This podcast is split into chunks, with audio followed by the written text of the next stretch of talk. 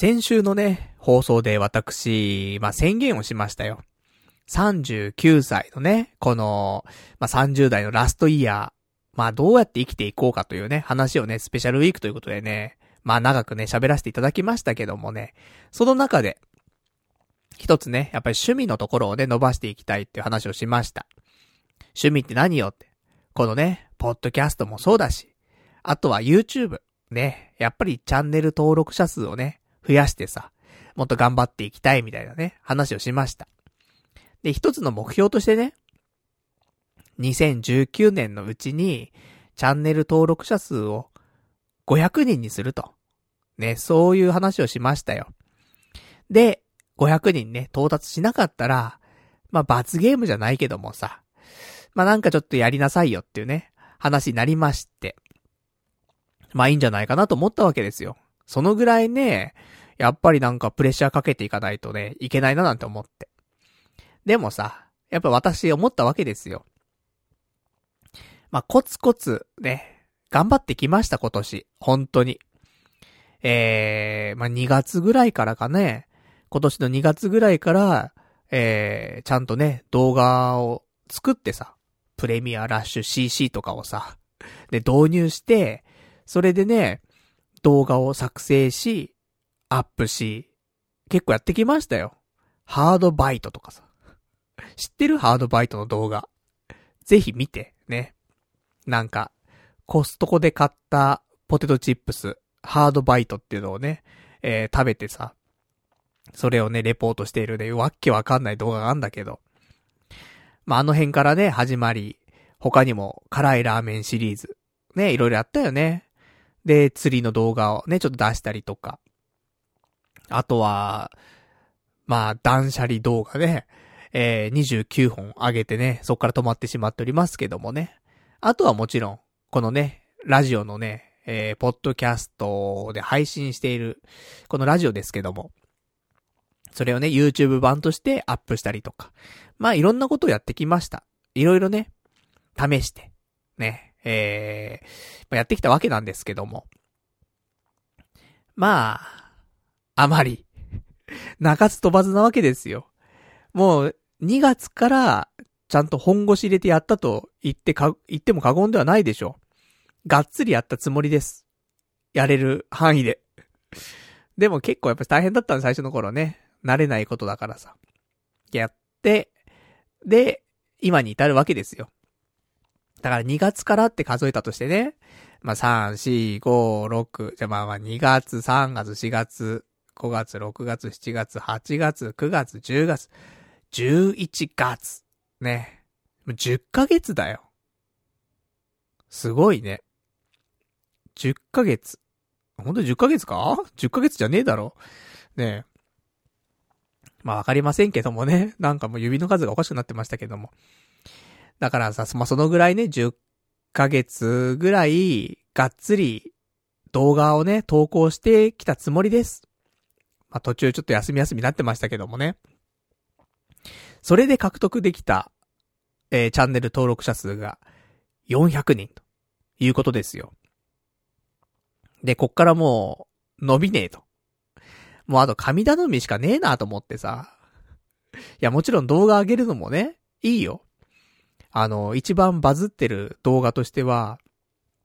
あの、ベイプ動画。まあ、ベイプというか、マイブルーだね。マイブルー動画が、まあ、バズるというか、一番再生数が多いわけ。だから、マイブルーグッズを買ったりとかね。味をちょっとリキッドを試したりとかさ。まあ、そういう動画をね、やればね、伸びるんじゃないのって思ったりはするんだけど。でもまあ、その動画よりもさ、やっぱパルナイトと言ったら何よって。ね。雨乞いじゃないですか。神頼みじゃないですか、やっぱり。だからさ、いや今週も神頼みしようと思って。で、えー、まあ、YouTube、チャンネル登録者数ね、増やしたいと。今年中にね、ごひゃくにん超えたい。まあ目標としてはやっぱりせんにん超えたいっていうのありますから。せんにん超えたいと思って。じゃあ、神頼みしに行こうと思って。で、ね、お賽銭が必要だよ。でもごえんとかじゃダメじゃん。ごえんとかで望み叶えようなんてそんな甘い話ないじゃない。いくらだよ、お賽銭は。ね、そうやって思うわけですよ。いくら握りしめてね、神社行こうかなーと思って。ごえん?じゅうえん?ひゃくえん?せんえん?いちまんえんにまんさんぜんきゅうひゃくはちじゅうえんねえ。じゃあ、そうしようと思って。にまんさんぜんきゅうひゃくはちじゅうえんを握りしめて、で、神社に行くわけですよ。で、お賽銭ね、もう奮発しようと。で、それで、えー、頼むわけです。でも、あのー、まあ、心の中で思ったってしょうがないじゃない。だから、まあ、声をね、出して、祈るわけですよ。私、パルナイトと申しますと。で、えー、YouTube でね、あの、チャンネル持ってますと。パルナイトチャンネルというの持ってまして、今、チャンネル登録者数がよんひゃくにんですと。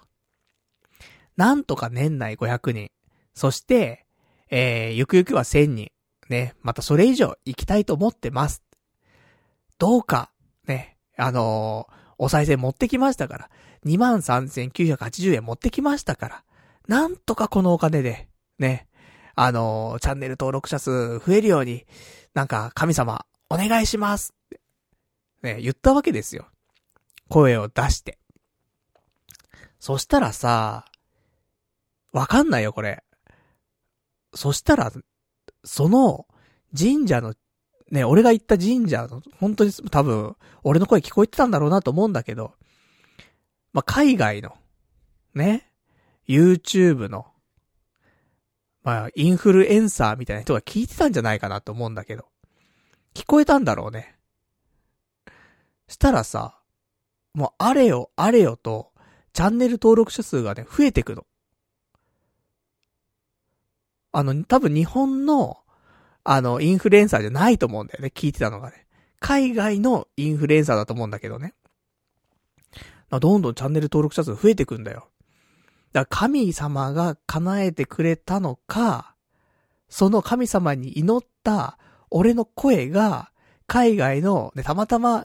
来日していたね、えー、海外インフルエンサーに届いたのかわかんないけども、どんどん増えていくわけ。で、えー、気がつけば、ね、よんひゃくにん、ごひゃくにん、ろっぴゃくにん、ななひゃくにん、はっぴゃくにん、きゅうひゃくにん、そして今日、せんにんを超えまして。えー、まあ、始める前だね、このラジオ始める前の、まあ、何分前かな、いちじかんぐらい前かな、チェックした時には、えー、せんろくじゅうはちにん、ね、のチャンネル登録者数になっておりました。まあやっぱりね、えー、神頼み、ね、ちゃんとお賽銭をね、握りしめ、ね、もうひゃくえんとかせんえんとかじゃないんだから、にまんさんぜんきゅうひゃくはちじゅうえんなんだから。ね、もうこれだけ握りしめて、で、大きい声で言うと。すると、海外のインフルエンサーが、ね、アパルナイトチャンネルっていうのがなんか、ね、チャンネル登録者数欲しがってるって言ってるぞ。ちょっと協力してやろうかな。やってくれたんだろうなーって思うんだよね。だから、あのー、まあ、事実としてはね、えー、その にまんさんぜんきゅうひゃくはちじゅうえんはなくなりましたよ。ね、お賽銭なんだから。そして、えー、チャンネル登録者数はせんにん超えましたよ。そういうことですよ。どういうことですかね、だから、まあ、祈ったってことですよ。ね、同じ現象よ。結局はね、あのー、同じ現象。もうここまで言うやついるかね、いねえと思うけど。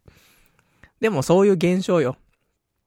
まああとはもしくはね、あのー、この前説ね、ラジオ本編する前にね、ちょっとお話前説でしてましたけど、その時にね、リスナーの一人の方が。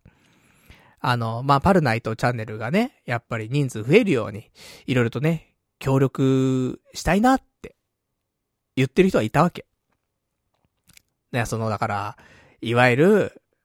えー、お賽銭をちょっとね、多めに握りしめて、で、神社に行って、で、パル内藤チャンネルの人数が増えますようにって、声をね、大きく上げて、っていうことをしてくれようとしたリスナーの方もいらっしゃったみたいです。だからそういうリスナーの方がね、何人ももしかしたらいた、いたとしたらだよ。俺が にまんさんぜんきゅうひゃくはちじゅうえんを握りしめて神社に行かなくたって、もしかしたら増えているという。だから俺の知らないところでチャンネル登録者がガンガン増えていくっていう。で、なんだこの現象はと。何かねえ、どっかでバズってる感じもしないけども、なんか人数だけ増えていくぞみたいな現象は、俺の知らないところでもちろん起きる可能性は全然あるんだよね。いうこと。だからね、俺の今回の、まあ、祈りがね、えー、天に通じたということなんでね、まあ、ここからどうしていくかってことよ。これが、あの、俺の求めていった、そのなんていうの、着地点じゃないわけよね。ようやくスタートラインに立ったわけだから、こっからパルナイトは何していくのかという話なんですよ。まあそんなわけでね。俺この話さんぷんで終わると思ったんだけど、意外と喋ってんななんてね、思ってますが。まあね、今日は、あの、この話をね、ちょっと広げつつね、また他にも、あの、話したいことあるのよ。映画をね、ちょっと一本見たのと。あと、本をね、一冊読んだんでね。その話をしていきたいんだけど、あんまみんな好きじゃないよね。俺の映画の話と俺が読んだ本の話ね。でも大丈夫。ね。あの、前にリスナーさんからおすすめしてもらっていた、ね、映画だったりとか。また、まあリスナーさんではないけども、ね、ちょっとあの、いい、いい方からね、教えてもらった、ね、本読んだりとか。大丈夫だよ。あの、また、あの、パルナイト、本当にお前そういうの好きだな、みたいな感じの本読んでるから。ね、ご安心ください、というところで。じゃあ、今日もね、えー、チャンネルがせんにん超えましたんでね。張り切って、ね、今日もにじかん程度ね、やっていきたいと思いますんで、最後までね、聞いていただけたらと思います。それでは今日も、やっていきたいと思います。パルナイトの、童貞ネット、アットネトラジー。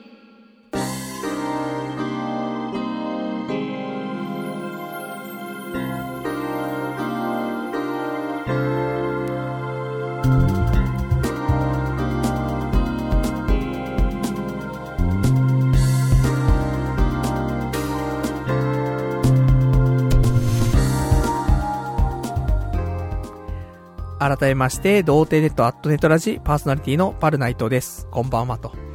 いうわけでね、いやー、このね、YouTube のね、チャンネル登録者数のね、増加。まあ、俺も気にしていましたよ。毎日のようにね、増えていくからさ、お、すごいすごいって思いつつ、ただ、あのー、どうなんだろうなって。どうなんだろうなって思う側面もあるわけですよ。俺としてもね。だから、みんなどう思ってんかなとかって、ちょっと思ったりするところもあり、久しぶりにですね、今週、童貞ネットの掲示板をですね、えー、ずっと見ておりました。一週間。あのー、みんなね、いろんなこと言ってますけども、でも、まあ、俺もね、いろいろ思うところもあるし、だから、ね、いろんなこと言われても、まあ、そうだよね、とか、ね、そうだよね、と思いつつ、ね、うるせえなーって思ったりとか、まあ、いろんな気持ちはありましたけども、まあ、楽しく、あの、掲示板はね、今週を見ていました。もう今後はね、あんま多分見る機会ないと思うんだけども、こういうリアルタイムね、みんなの、その、パルナイトウォッチャーたちのね、いや、意外といないのよ、やっぱりパルナイトウォッチャーってさ、掲示板にしかいないわけ。あの、ツイッターとかでね、あの、たまにいろいろと返信をね、してくれる方もいらっしゃるけども。まあ、それはそれ。もっとなんか、パルナイトウォッチャーの集まりみたいなところってさ、やっぱ掲示板なのよね。だからさ、その俺の行動だったりとかさ、ねえ、そのチャンネル登録者数が増えてってるぞ、みたいな。だったりとか、それに対してパルナイトがツイッターでこんなこと喋ってるぞみたいなさ、そういうのをどう反応してくれてるのかなっていうね、今回の件についてどう思ってんのかなってパルナイトウォッチャーたちはと思って、だからちょっとね掲示板をねあの見ざるを得なくてね、ちょっとずっと見ていましたけどもね、まあそういうね感じでございました今週いっしゅうかんで。今ねちょっと思ってることがあるんですよ。 YouTube ね、今 YouTube ライブでね生配信してますけども、あのー、まあ、基本的に生放送中はえ YouTube ライブのコメントね読んでないわけ、あの見てもいないわけ。見てるとなんかいろいろと気が散っちゃうからなんだけど、今ちょっと見たいもんね。今のねえしょっぱなのお話聞いてみんなどういう反応してんのかなって見たいもんね。見ていい？見るとなーなんか引っ張られんだよな気持ちがなー。見に来たよっつってねだからいろんなことを書かれてますよね。えーどうどうだろうかね、ちょっと全部ね全部見れませんけどもね、うーん、このさ、もう、見て、見て見てとかね、来んなよとかね、うんことかね、見てパルさん、掲示板並みに大盛況だよとかね。まあね、いろいろ書いていただいてますね。クソ野郎だなって思ったよとかね、いろいろあるね。まあいろいろありますけどもね、あのー、いいんです。今回の肝はやっぱりお賽銭が にまんさんぜんきゅうひゃくはちじゅうえんのところだからね、やっぱねそこね、そこが俺が一番面白いかなと思ってるねところですからね。まあそんなわけでね、まあでもチャンネル登録者数が増えまして、で増えて俺何したかったかって話なんだよ結局。あのー、何のためにせんにんにしたのね、せんにんにしたのっていう、なんか意図的にしたように聞こえますね。そんなわけないじゃないですかね。なんでせんにんを目指したのってこと。でもそれはやっぱりチャンネルをねやっぱ作ったらさ、まあ広告収益とかが欲しいわけじゃないですか。で動画をねあのー、出したらまあ広告が流れて、でちょっとチャリンみたいなのはもちろん憧れるよね。だって YouTuber としてもしかしたらね生計立てられるとかなるかもしれないわけだから、まあ広告はつけたいよね。まあ別にそれそれは別に誰しも YouTube に動画してる動画をアップしてる人だったら広告つけたいって思うのは当然の話だと思うから、そこに対してなんか否定の言葉は多分あの必要ないと思うんだよね。誰しもだと思うんだよそこは。あわよくばねお金なんてもらえたら嬉しいわけですから。まあなんだけどさ、そこにはあんまり期待してないわけ俺としては。だってそんなに再生数がね多いような動画をいっぱい投稿できるかっていうとそういうわけでもないし、なのであのー、あとあこの話がちょっとありますけど、えー、広告つけるつけられるようになる条件として二つあります。その二つをクリアしないといけないってあるんだけど、一つがそのね今言っていたチャンネル登録者数がせんにん超えないと、えー、まずいけないっていうのがあります。二つ目にじゅうにかげつかんで、えー、動画を見られた時間、動画視聴時間だよねがよんせんじかんを超えていないといけないっていうのがあります。この二つをクリアすることによって広告を貼れるという、まあ広告を貼れるわけじゃないんだけど貼れるよっていう審査をしてもらえるっていうねところなんだよね。でじゃあ今回パルナイトをね、えー、神、神頼みしてせんにんになりましたよと。じゃあただこれはじゃあね神様がうまくやってくれたかもしんないけど、いや実際じゃあよんせんじかんも動画見られてんのっていう話じゃないねえ。そんなさ、せんにんいたからってさ、動画見られてなかったらダメじゃんっていうね、声があったわけですよ。えー、ちゃんと計算しましたよ。計算っていうか、これだけね、お伝えしていこうかなと思って。えー、よんせんじかん、ね、にじゅうよんかげつかんでよんせんじかんなんですが、えー、現状ですね、えー、いっかげつで、えー、きゅうまんぷん再生されてます。だからよんせんじかんって何万分かっていうとにじゅうよんまんぷんなのね。で、にじゅうよんまんぷん？そうだよね。にじゅうよんまんぷんなわけ。で、今俺いっかげつできゅうまんぷんなわけ。だから、さんかげつで、えー、にじゅうななまんぷんになってるわけ。だから、再生時間としては余裕で、えー、超えるという感じになっております。むしろ、ね、じゅうにかげつやったら、あの、ひゃくまんぷんいってるわけなんだよね。で、いや、パルナイトの動画ひゃくまんぷんも見てるかよっていうと、あの、この生放送とかも、あの、アーカイブとしてアップしてたりもするわけじゃないですか。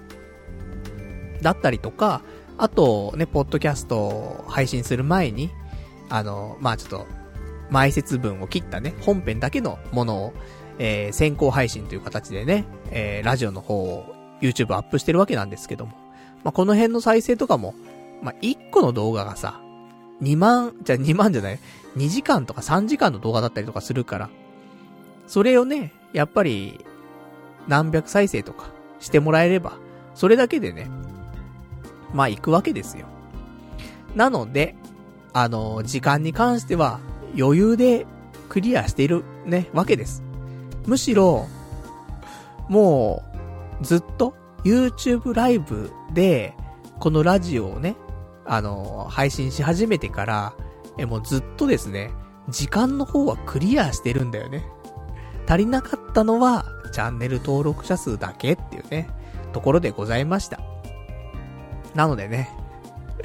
まあなかなかないからね、あのにじかんさんじかんね、こうやって生放送であの、お送りしてるラジオってのもね、少ないですからね。まあ、そういう点ではちょっとニッチだったのかなとは思うんですけどもね。まあ、何分、チャンネル登録者数は増えませんよっていうね、話なんだけどもね。いいんだよ。このね、今、せんにん超えた今ね、みんな、あの、ポッドキャストでね、サイレントリスナーの方もいらっしゃるでしょう。特にアクションはね、起こさずに、まあ、毎週配信されるから聞いてますよと。ね。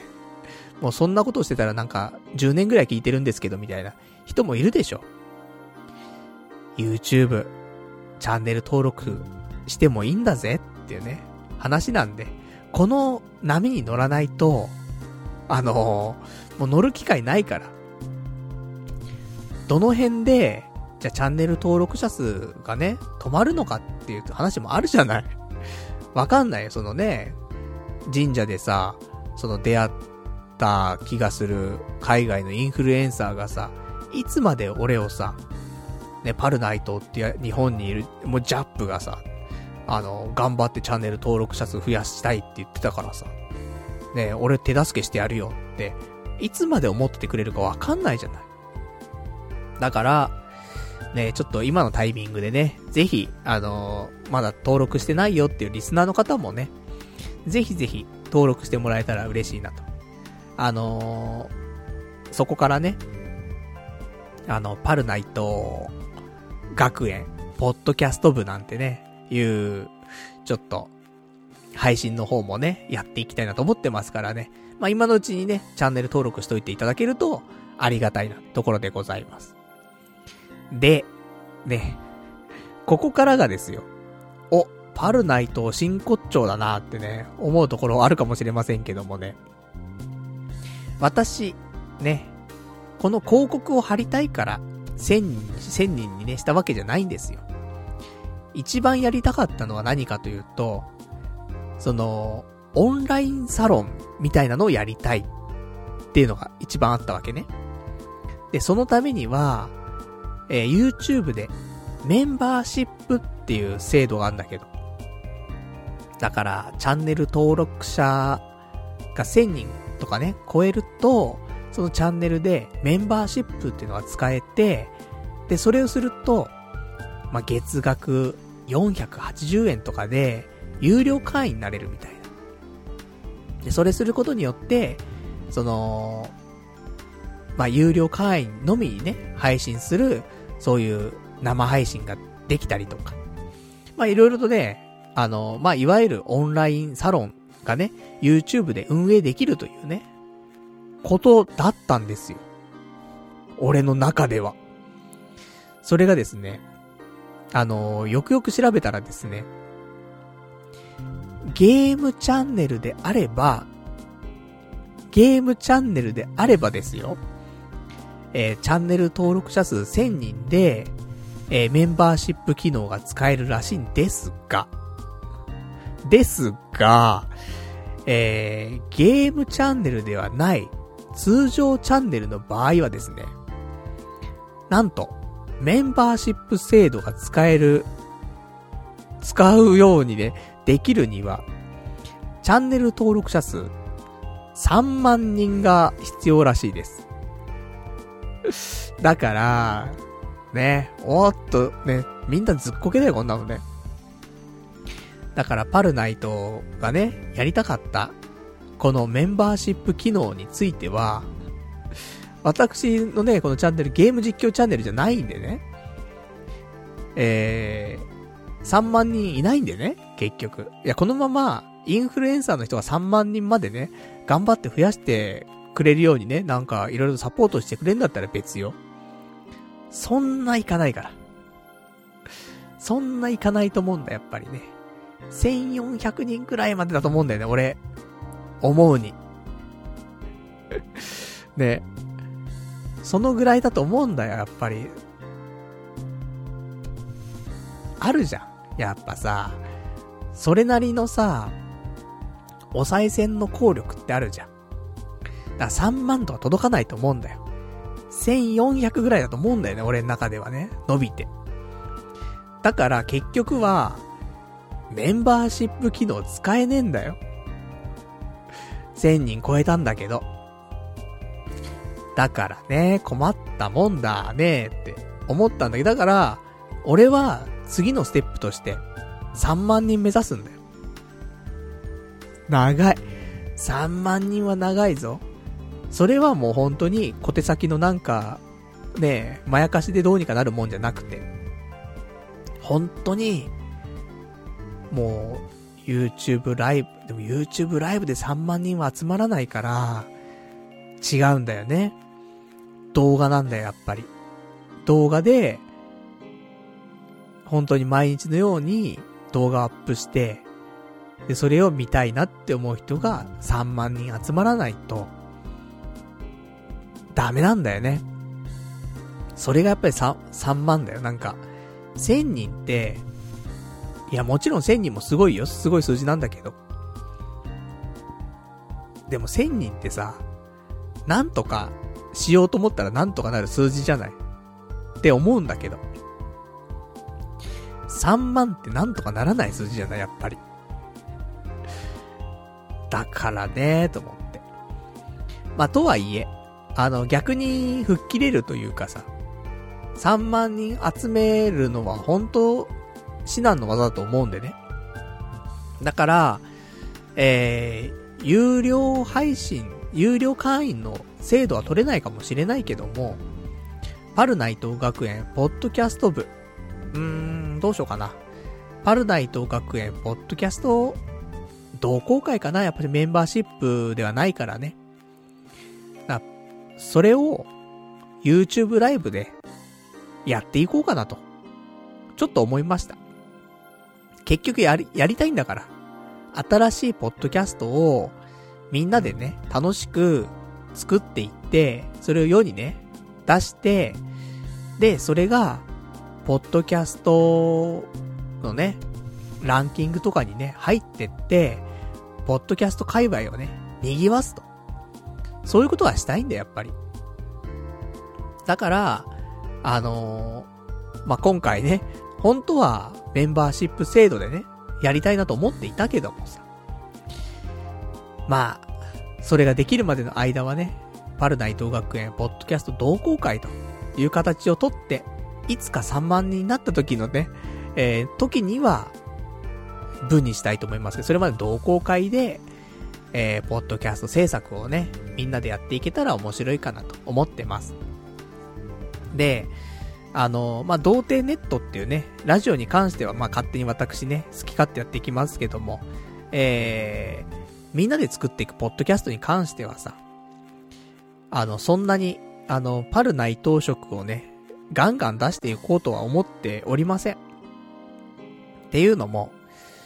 あのー、それこそ、ニーズに合わせて、作っていこうかなと。だから皆さんの意見を取り入れ取り入れ、で、いや、実際、俺、俺的にはそんなそれ面白くない気がするんだけど、ってのあるかもしれない。だけど、いや、ニーズ考えて、ね。ニーズ考えたらこっちの方向に行くよね、みたいな。その方が再生数も稼げるし、みたいな。で、チャンネル登録者数も増えるよ。だからこっちの方向で番組作っていった方がいいよ、みたいな。意見が多ければ、俺はそっちになびいてやっていこうかなと思ってます。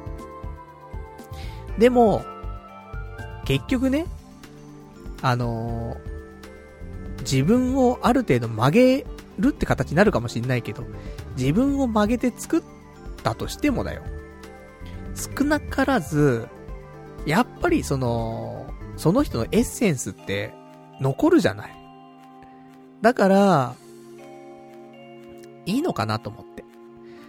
だからなんかさ、あるじゃない、学校とかでもさね、みんな右へ習いでさね、勉強して勉強して、で、いい学校行って、ね、いい大学行って、いい会社に入ってとかさ、みんながみんななんか、ね、競争してみたいなさ、そんなアンドロイドみたいな人生嫌みたいな、個性個性みたいな人もいるわけじゃない。でも結局どんなことをしたって、みんなと同じようなことをしたって、ね、校則を守って、日々生活していたって、いやいやいや、みんながみんな結局一緒にならないじゃんみたいな。右見れば違う人だし、左見れば違う人だし、人だしさ。やっぱ話せば全然みんな違うわけだよね。みんなが本当に右へ習えしてるとしてもだよ。絶対、その人のね、オンリーワンなエッセンスっていうのは、なんか見え隠れすんだよね。みんな一緒だよってね、やってても。だからいいかなと思って。なので、えー、パルナイとポッドキャスト同好会についてはですね、まあもちろん別に俺が入らないでポッドキャストがどんどんね、えー、なんか出来上がってって、えー、巣立っていくってこともあると思うんですけども、まあそうじゃなくてね、まあパルナイと絡んで作るっていうね、番組ももちろんあると思いますから、その時はね、全然自分を曲げてで作っていって、でニーズに合わせてね、どんどん作っていき、もうヒットするポッドキャストを意図的に作っていきたいなと思ってます。だからこのジャンルでいちい取るためにはどういうポッドキャストがいいのかっていう会議をね、みんなでして練り上げて、で、やってこうよっていう感じだけど、まあ、いくつも番組をね、持ってそんなにやっていけないと思うからさ、俺も。だからその辺はね、みんなであのー、パーソナリティやりたいよっていうね、人もいると思うし、でもね、パーソナリティは恥ずかしいとか、やっぱ喋んのね、苦手とかいると思うからさ、でもなんか面白いこと考えるのは好きとか、マーケティングとか好きとか、絵描くの好きとか、そういうなんか音響とか好きとか、いろんな人いるじゃない。だからね、そういうのでみんなでちょっとサークル的にね、作ったりとかして、そういう感じでなんか面白くやれたらなと思ってます。まあね、本当はだからこの今ね、さんまんにんというさ、ちょっとでかい壁をね、目の前にしてしまったから、だったらもうね、 ディーエムエム オンラインサロンでいいんじゃねっていうね、そんな考えもね、なかはないんですけど、まあ、YouTube でね、やっぱりね、あのー、やってこうって決めたわけですから。YouTube でね。まあ、もしね、このチャンネルがバンされたりとかした時には、まあ、新しいの作ってね。まあ、一からやっていくわけなんですけども。でもまあ、ね、ポッドキャストがね、なくなるわけではないですし。で、もしそういう機会、機会というかきっかけがあったら、それこそ、じゃあ、ディーエムエム のオンラインサロン、ちょっとやってみようかとか、ね。まあ、いろんなパターンあると思うんでね。まあ、その時の巡り合わせで、ね、ちょっとどうやっていこうかっていうのはね、変わっていくとは思うんですけども、今まあ、なんかそんな感じで考えておりますと。いうことでね、おかしいな、さんぷんで話すはずのお話がね、さんじゅっぷん話してしまいましたけどもね。じゃあちょっとお便りいただいてるかな、読んでいきましょうか。お便り、えーラジオネーム羊がいる水族館さん。おいバカ、さっさとさっさと追加購入しろよ、神社ににじゅうさんまん持っていけよ、急げノロマがっていうね、お便りいただきました。ありがとうございます。 にまんさんぜん じゃダメですか？ にまんさんぜんきゅうひゃくはちじゅう 円のお賽銭じゃダメですか？にじゅうさんまんのお賽銭ですか？やりすぎじゃないですかね。まあそれでもね、え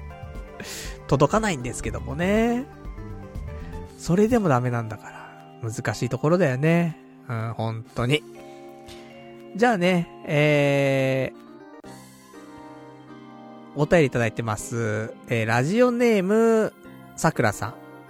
登録者数増えても虚しくならないの。えー、思いの入っていないただの数字に意味はあるのかっていうね、えー、お便りいただきました。ありがとうございます。まあ、仕組みを使うためには数字が必要なんだよね。ただそれだけ。うん。もちろんね、あのー、命の通った。いや、全部命通ってんですよ。通ってるんだけど、思いの入っている、そのね、最初のじゃあよんひゃくっていうね、チャンネル登録者数。これすごく、いいよね。あのー、熱いものを感じますよ。だけど、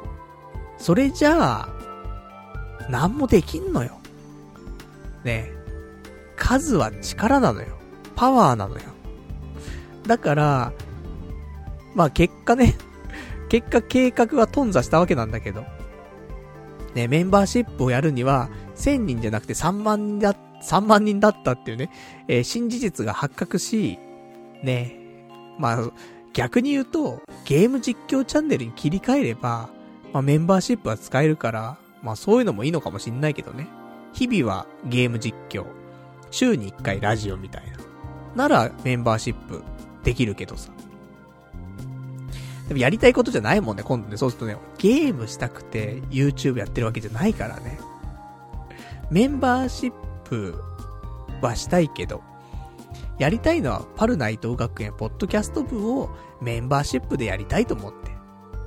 そのために、ね、せんにんいかねえかな、せんにんいかねえかなって思っていたわけだからさ。まあなんでね、あのー、思いの入っていない、ただの数字にね、意味はあるのかってね、お話ですけど、意味はある。ね。結局、なんか目的と手段というか、いうところで、あのー、やりたいことのためにね、最短ルートで行くと。まあ、結果ね、最短ルートではなかったんだけどもさ。ね、泥船だったわけなんだけども、まあまあ、行き急げよって話よ。わかんねえじゃん、もうだって。この年になってさ、さんじゅうきゅうになっちゃってさ、もういつ、どうなるかもわかんないこの人生。もうちょっと行き急いでいいよ、ほんとって思うな。もうおじさんなんだからさね、このままじゃあコツコツコツコツ頑張っていこう。いや一応それももちろんいいよ、むしろそうあるべきなんだけど、でもいちねんにひゃくにんしか増えませんね、チャンネル登録者で、こっからじゃああとろくねんかかりますよ。で、結局ろくねんかかってせんにんいったーと思ったら、あれ、メンバーシップってさんまんにん必要なのみたいな。じゃあ、あと、ね、あとにひゃくきゅうじゅうねん頑張りますみたいな。なるわけじゃん。も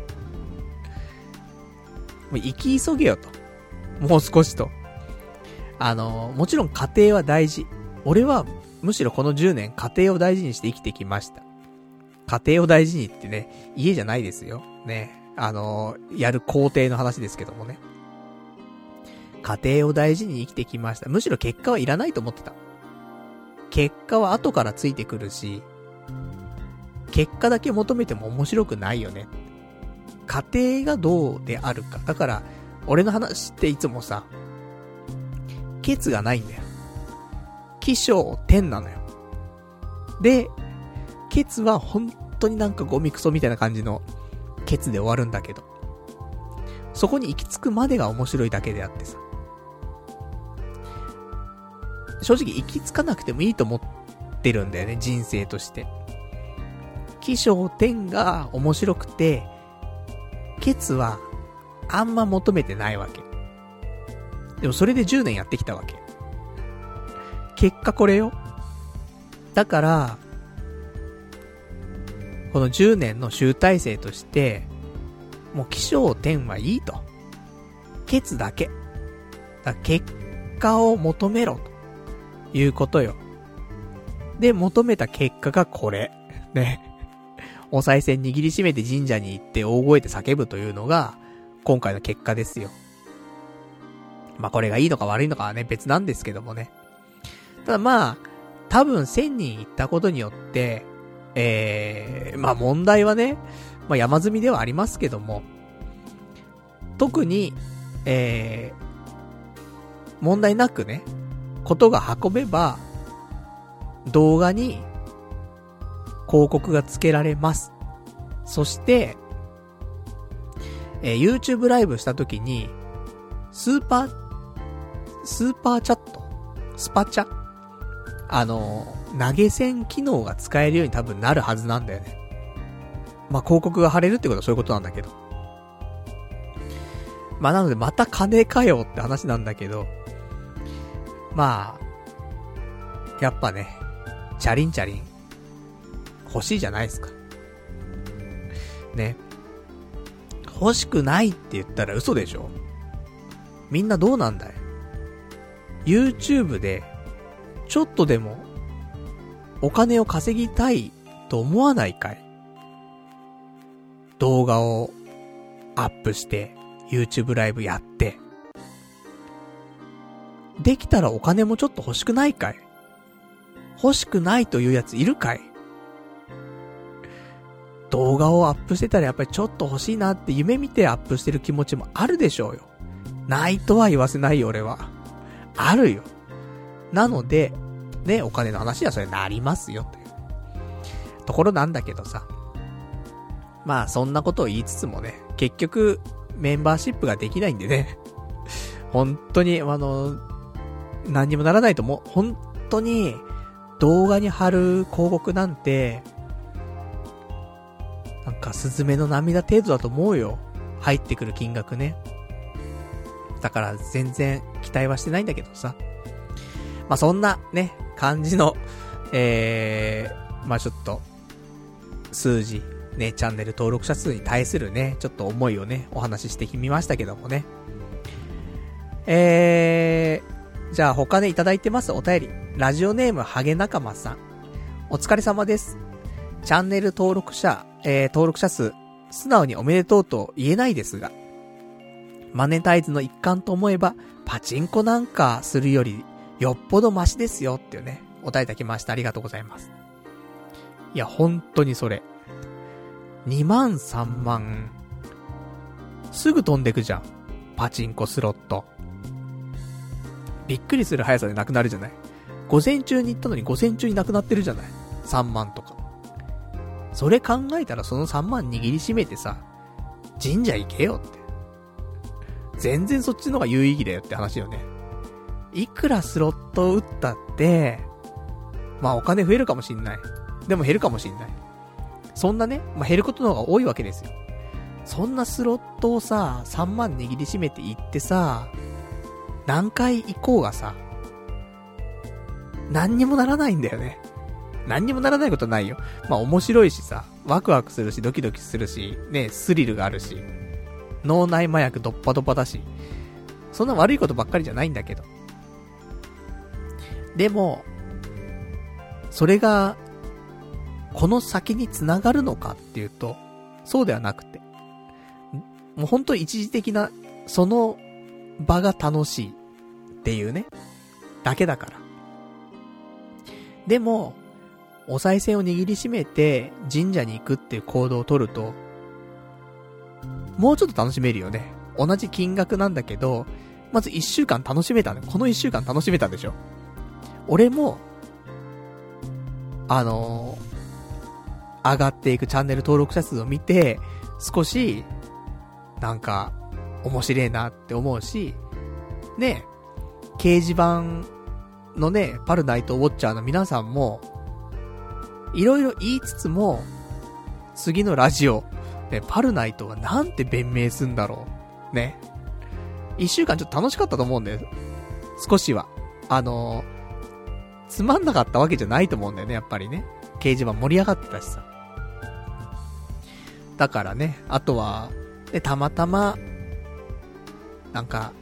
パルナイトチャンネルのね、チャンネル登録者数を見かけた人、いつもそんな気にしてないけど、あれなんか見たら、どんどん増えてくんだけどって気がついちゃった人とかね。そういう人も、今週は、なんか、おい、次のラジオ、どうなんだみたいな。何言うんだ、パルナイトは。ってね。ちょっと面白かったと思うんだよね。だからそういう一週間、ちょっとウキウキするようなお金の使い方。って考えると、まあ、良かったし。で、これが、ちゃんとマネタイズとしてね、あの、繋がっていくんであれば、そんな高い、まあ高いよ、すごい高いよ。金ないから、そ、マジで。マジで金ないけども、ただ、さんまんえん握りしめてスロットに行って金ねえって言ってるよりは、マネタイズの一環としてね、さんまんえん握りしめてやった行動だと思えば、まだ、ねえ、お賽銭の方が、まあ、未来的にはいいんじゃないかなってね、思います。ね。まあ、マシだよね。あの、どっちもね、もしかしたら、あの、どんぐりの背比べかもしれんが。まあ、でもね、パチンコパチするよりはね、生きた金じゃないかなって思いますけどね。皆さんどう思いますか？パチンコパチスロよりもいいお金の使い方だと思いますか？どうなんでしょうかね。うん、どっちでもねえわってね、話かもしれませんけども。じゃあね、えー、いただいてますお便りをね、他にも読んでいきたいと思います。ラジオネーム、羊ガエル水族館さん。来週までに持ち越さないように、勇気があるのなら言いたいことを言ってくれ。掲示板を見ているなら俺の意見もわかってるだろうけど、パルさんが先週の放送でもう手段を選ばずに結果だけを求めるから続けたに案。ひとつ、 Amazon ギフト券や iTunes カードの、えー、チャンネル登録者対象のプレゼント企画を行う。もう一つ、他チャンネルの動画にコメントしたり総合登録を求めたりで、いわゆる、えー、互助会的にチャンネル登録者を伸ばしていく。こっち方面で頑張ってほしかったなっていうね、お便りをいただきました。ありがとうございます。えー、掲示板の方ではですね、えー、いろんな意見がありました。まあ俺がね感じた、えー、みんなはこうやって思ってんだな、ね、パルナイトウォッチャーのみんなはこう思ってんだなっていうのが急に出てきたな。今週急に出てきたやつだな、パルナイトウォッチャー。もう定着しましたけども、一気に定着しました俺の中でね。あのー結局パルナイトにはやっぱりなんだかんだ言いながらも頑張ってほしいって思っているパルナイトウォッチャーが多かったんだなっていうのはすごく感じて、もっと正攻法で頑張ってでせんにん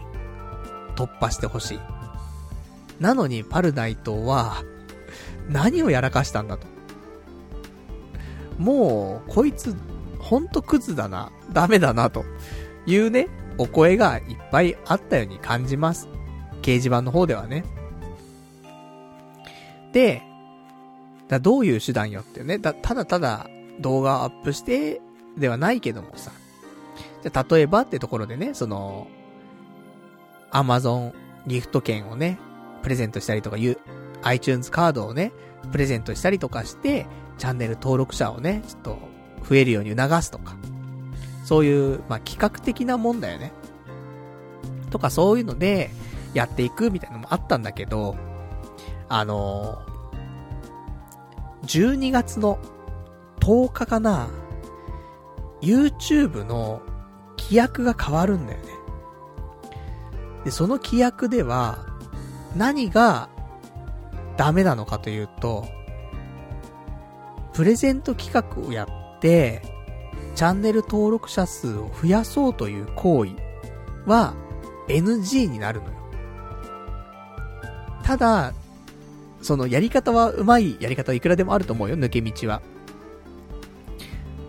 例えばまあだから Amazon ギフト券をね YouTube の動画で Amazon ギフト券えーさんぜんえんをねさんめいさまにプレゼントしますみたいなで、応募方法はみたいなところで、そこでチャンネル登録とか言っちゃうとダメね。あと高評価とか言っちゃダメね。ただ多分これここがセーフだアウトかわかんないけども、えー、コメントは残してくださいとね。抽選するために、えー、選ぶね、選ばないと応募してくんないとね、それは選べないからコメント残してくださいと。コメント残してくれた人の中から、えー、抽選で、まあ、抽選でって表現もあれだけどね、もう選んでで、えー、プレゼントをね差し上げますと。ただ別にチャンネル登録はしてなくても大丈夫ですと、コメントだけ残してくれればそこから選びますのでっていう表現だったら多分セーフ、うーんグレーね、ブラックね、なんかアウトじゃないけどセーフでもねみたいな、ギリギリみたいなところだと思うんだけど、ただもう条件としてね、あのチャンネル登録、グッドボタンね、そしてコメントねお願いしますみたいな言っちゃうともうアウトだから、俺はまずじゅうにがつとおかの規約改定までの間に何か一個策をやるべきだなと思ったわけ。プレゼント企画にしろね、あのー、神頼みにしろね、何かしないと、そこまでに何かしないといけないなと思って。でもやっぱその中でプレゼント企画って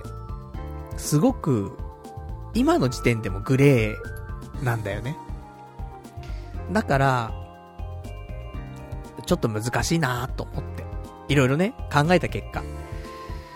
ツイッターから促すのもそうだし、ツイッターから促すっていうかツイッターでね、えー、YouTube のね動画アップしましたみたいなで、そこで応募方法とかありますんでね、動画をチェックってね、チャンネル登録すると当たるよみたいな。アウトだからさ、やっぱさ。だからプレゼント企画っていうのは、ちょっとできんなと思って。いろいろ考えた結果、タイミングのところもあるけど、もしかしたら今セーフかもしんないけど。でもちょっと今の時点でも怪しいなっていうのがあったんで、プレゼント企画はね、一回、今回スルーしました。でも今回スルーしたら多分今後できないんだけどね。もうじゅうにがつとおか超えたらね、もうその規約が明記されるからしっかり。だから、うん、ちょっとね、プレゼント企画、できんなーなんていうね、ところ。あとはなんか他のチャンネルでね、コメントしたりとかっていうのは、まあ、あの今後コツコツと、あのー、よく見ているチャンネルがあればね、あの、そこにコメントしたりとかはね、しようかなと思ってますけど。それもね、あの、気が遠くなるような作業だから。もっと生き急げよ。明日死んじまうかもしんねえぞと。いや、リアルにね、わかんないから。ジジイなんだから。これ若者だったら別よ。ねえ、じゅう代だったりとかさ、にじゅう代前半とかだったらさ、いいよ。もうよんじゅうなるんだから。そんなおっさんが、もう生き急がないで、いや、コツコツやってじゅうねん、じゅうねんご、じゅうねんご、つって。いや、もうごじゅっさいだからと。もういいでしょ。もうじゅうねんやったでしょ。もうで、自分の実力も分かったでしょ。こんなもんなんだから、実力なんて。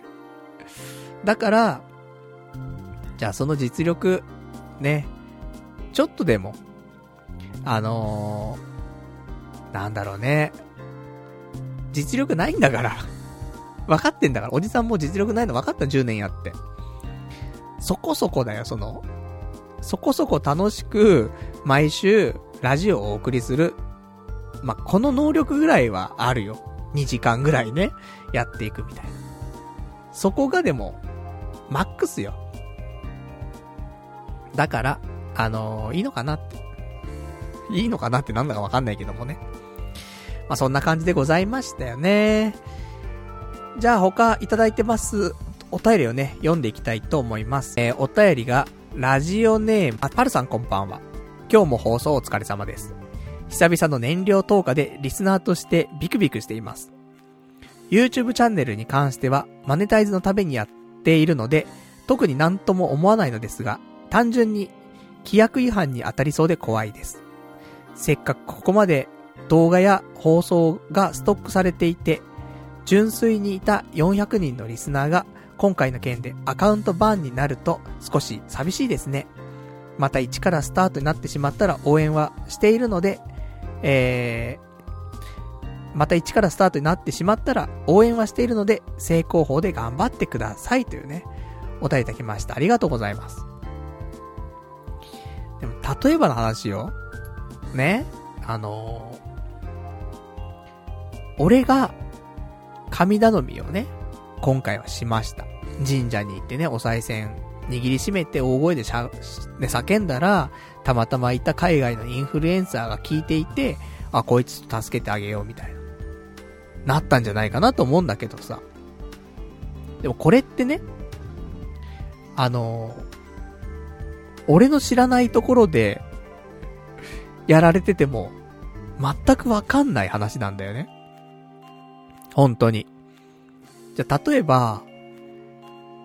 全然知らないさ、今じゃあひゃくにんぐらいのね、チャンネル登録者数の、まあ、チャンネルがあるとするじゃない。でその人のさチャンネル、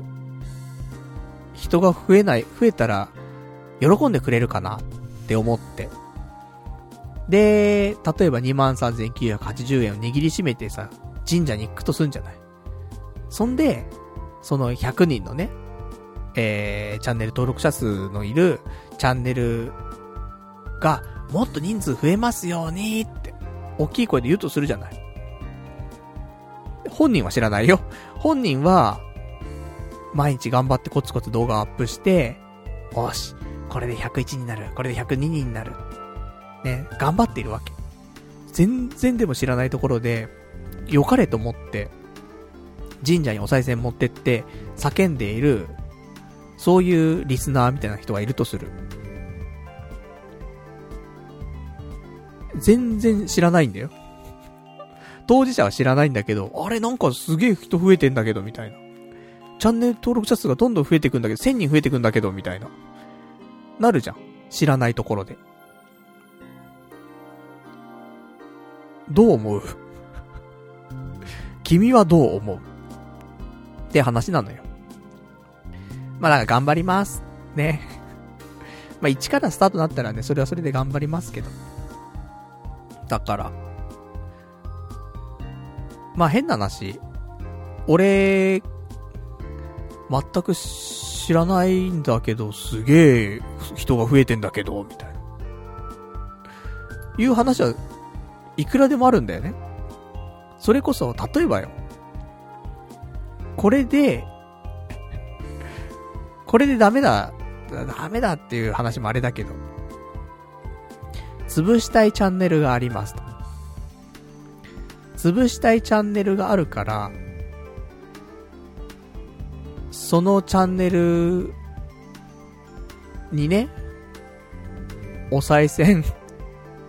持っていこうと。だから例えば A っていう A とか B とかってまあ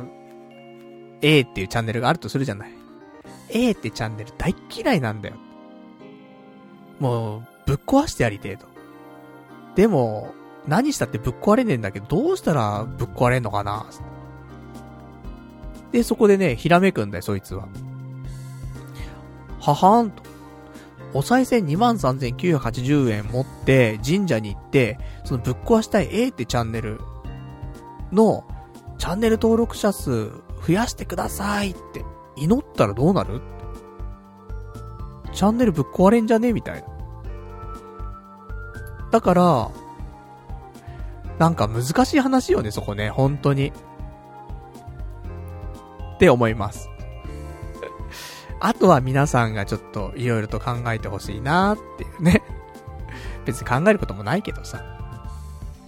まあ、そんなお話でございましたと。えー。じゃあお便りいただいてますよ。ラジオネームトリンドルさん。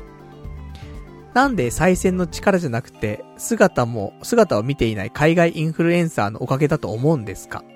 神社のことはよくわからないのでチャンネル登録者水増し業者で例えてもらえるとわかりやすいかと思いますっていうねお便りいただきました。ありがとうございます。お賽銭の力かどうかがわかんないよね。ただやっぱり俺のこれは妄想になっちゃう。うん、これただ俺の妄想で、あ、こういう流れだったんじゃないのかなって思うのよ。それがやっぱり神社でだ、お賽銭はあんま関係ないのかもしんないよね。お賽銭超握りしめていったけども、お賽銭の力だったのかなじゃないのかもしんない。ただただあのー、気合が入っていたからこそたまたま来ていたね海外インフルエンサーにこの思いが伝わったのかもしれないね。でもわかんない。でも賽銭お賽銭の力でね神様がもしかしたらあパルナイトにがつから結構頑張ってやってたなと、あんま伸びなかったけどもここいらちょっとね、えー、少し人数増やしてやってもいいかなつってでお賽銭の力で増えたのかもしんない。それか海外のインフルエンサーのおかげで増えたのかもしれない。真実はわからんよねそこはね。実際まあわかってるんだけどね。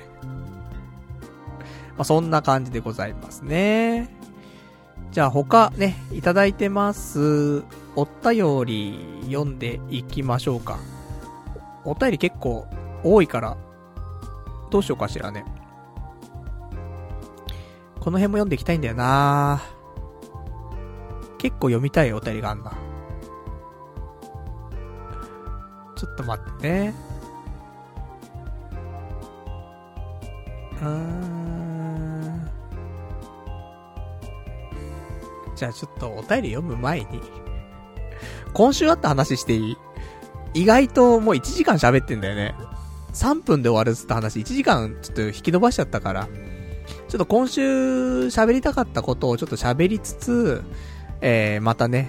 あの話題は戻していこうかなと思いますけども、えー、今週あったお話、えー、映画を見まして。じゃあコーナーですよね、いわゆるコーナー映画インプレッションね、こちらのコーナーでございます。何の映画見たのっていう話なんだけど、前々からね、えー、リスナーの方からおすすめしていただいていました映画きっとうまくいく見ました。どうですかね。あ、先週もね、あのお話ししましたよ。きっとうまくいく、今週見ようかなとか言ってで見たのよ。で見た感想なんだけど、えー、よかったインプレッションだからねいいんだけど、あのー、名作だよあんだけまあ進めるってことはそれなりにやっぱり名作だからね、パルナイトももちろんね気に入る内容だろうし、そもそも名作だしみたいなのもあったと思うんだけどね、思い越しを上げて一応今週見ましたよ。名作。俺好きな映画がいくつかあんだよ。まあ、なんだろうな、えー、グッドウィルハンティングとか、まあ、トゥルーマンショーとか、あと昔の映画でねクイズショーとか、昔のやつよ。なんか最近のねクイズショーじゃなくて昔やってねクイズショーとか。あとジャックとか今を生きるとか、まあ、なんかいろんなあるじゃない、まあ、ヒューマンドラマ的なものがやっぱり好きなわけよね。ララ、ララランドとかも好きよ結構ね、意外と。まあ、そんなね私なんだけど、このきっとうまくいく良かったよね、すごくね。そういうのが好きな人には多分ドンピシャだし、あのね脚本すごいなって思った。一応あらすじ言おうか。でもあらすじ言ったところでなんかそんな面白いのかって話なんだけど、えー、なんかね大学生の話なんだけど、その理系の工学大学なのかな、工学大学のお話なんだけど、そこにエンジニアを目指すね、もう本当にもう天才たちが集まってくるわけ、大学でね。でエンジニアになるためにつってさ、でそこでしのぎをね削って、まあ、勉強したりとかねやってくんだけどさ、でもそんな中あの型破りなね自由人みたいなやつがいるわけよ。本当はみんなね、あのー、お勉強お勉強みたいな、そう優等生みたいなやつが多いんだけど、そんな中で異端児が一人いるわけよ。これが乱調っていうやつなんだけど、でこの異端児とあとはなんかそのね、えーまあ、仲間たちだよね、どんどんいろいろと仲良くなってくんだけど、まあ、さんにん組でね結構サンバカトリオでいろんなことやらかすんだよね。でそのサンバカがいろいろやらかしたことでまあいろんな事件を起こしちゃったりとか、まあ、するんだけど、そこはもう友情パワーだったりとかね、なんとかなるよね、きっとうまくいくつってで、まあ、いろんなことを乗り越え乗り越えね、大変なこともいっぱいありますよ。だけどいや全然この説明面白そうじゃねえなまあね俺が説明すると面白くなくなっちゃうから、俺はあらすじ喋ってもしょうがねえんだよなって。だから実際俺がどう思ったかを喋るんだけど、結局じゃないともうこれね映画インプレッションならないからね、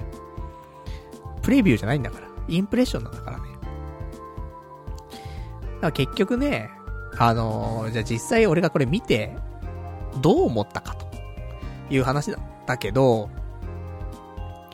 あのー、なんだろうね、あのなんだろう、なんかすごかったなぁと思って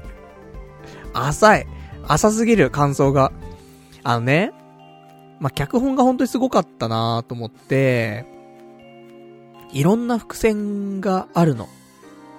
で全部が伏線なのよ、もう最初から最後まで。だ最初から最後まで伏線だったらね最後回収できなくなっちゃうけども、最初から後半ぐらいまでずっと伏線を出しては回収し伏線回収、伏線回収みたいなのがずっとあるわけ。うまいなーって思いつつ、やっぱりで一番最後でもうまく伏線回収するね。伏線回収っていうかなんだろうね、全部が紐ついてるっていうのかな。あ、ここで繋がるんだっていう。伏線回収っていう表現よりも、あ、ここでこれが繋がるんだっていう感じ。意味合いは一緒だけどね、ちょっとニュアンスが違うだけなんだけどっていう、なんかすげえなと思って、うまいなと思って、すげえなっていうよりうまいなーと思って、いいなーと思って、でやっぱり泣けるし笑えるし考えさせられるしいいよねって思って。インド映画なんだけどさ、インド映画だから途中途中ね、あのー、ちょっと歌だったり踊りだったりとかあるんだけど、でも別にまあそういうの苦手な人もいるじゃない。でもまあ挿入歌があるとすんじゃん。映画とか見ててもアニメ見ててもさ、挿入歌とかあるじゃない。でその挿入歌をえ出演してるやつが自らやってるみたいなだけだからさ、だからそう考えて見てると別に違和感ねえかなと思うんだけどさ。でもいいよ、そういう歌も踊りもやっぱり意味のある、一番伝えたいメッセージっていうのをやっぱりそこの歌と踊りで表現してたりするから、何度も同じねフレーズ言ったりとか、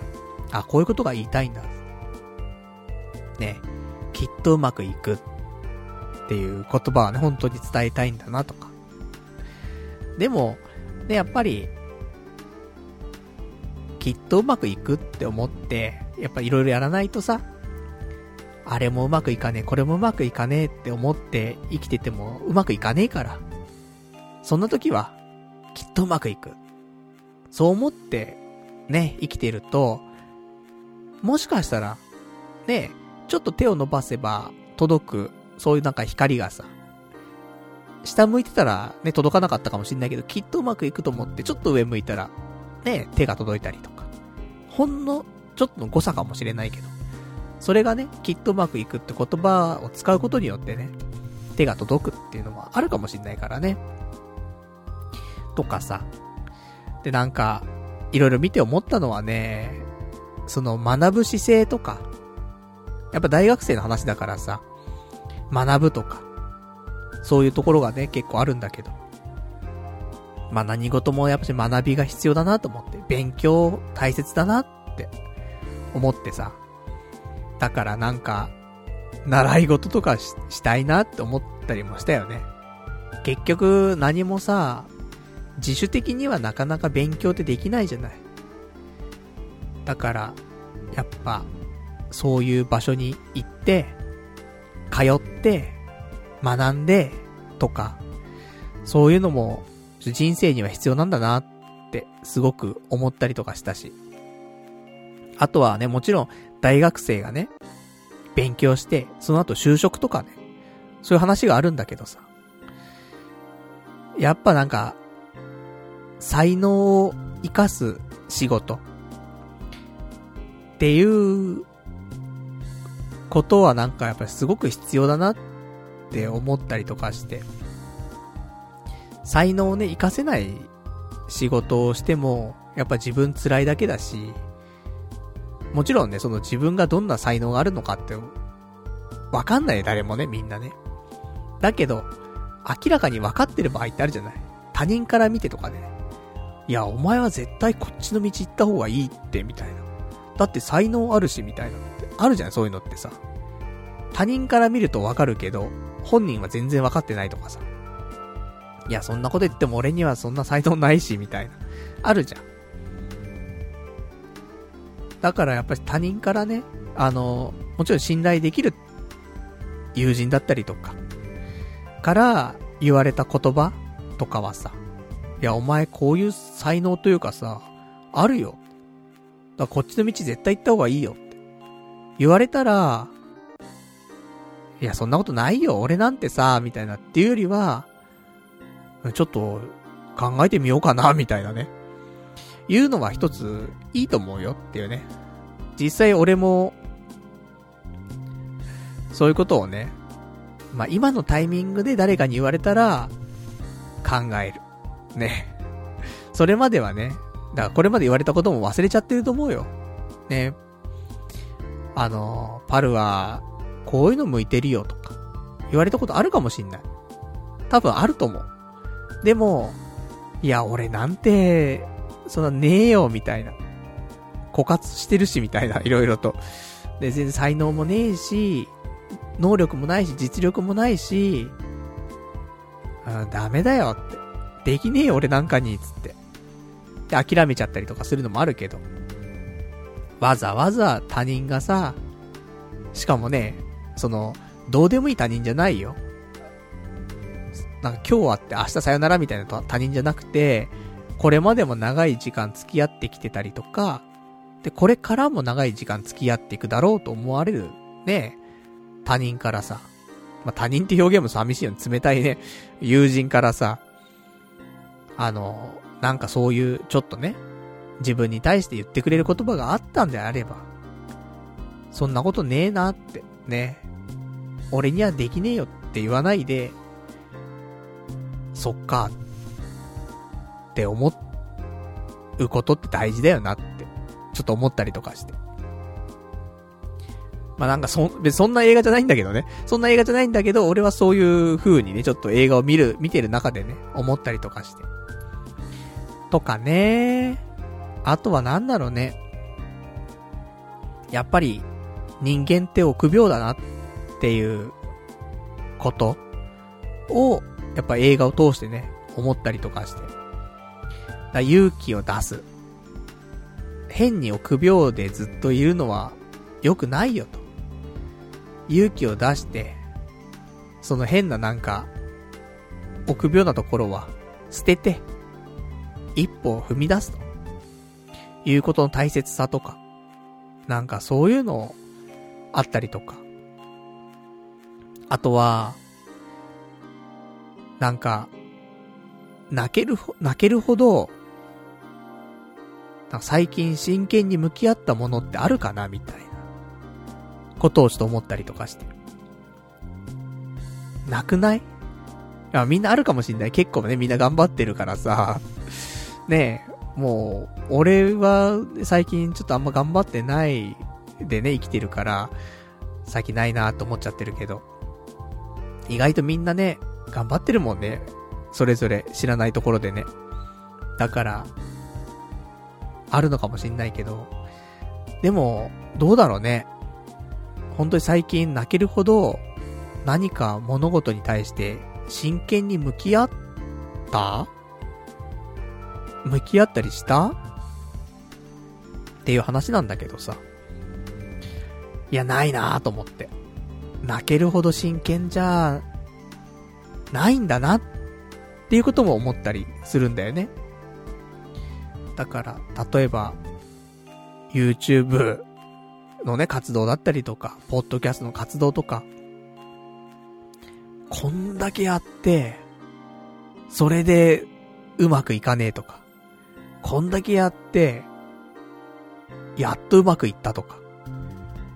でもどっちに転んでもよ、よく転んでも悪く転んでも泣けるほどやっぱり真剣にやったか、泣けるほどの熱量でやったかっていうと、なかなかそこまでじゃねえんだなって思って、やってるよあのー、泣けるほどじゃないにせよね、人生の結構な割合はねそういう活動に対してに使ってはいるけども、ただちょっとね惰性になってちゃってるところはあるんじゃないの。昔はもっと泣けるほどではないにしろもう少し感情が揺さぶられるぐらいやってた時期もあったんじゃないのとは思うよね。だからやっぱそういうことも考えさせられたりとかね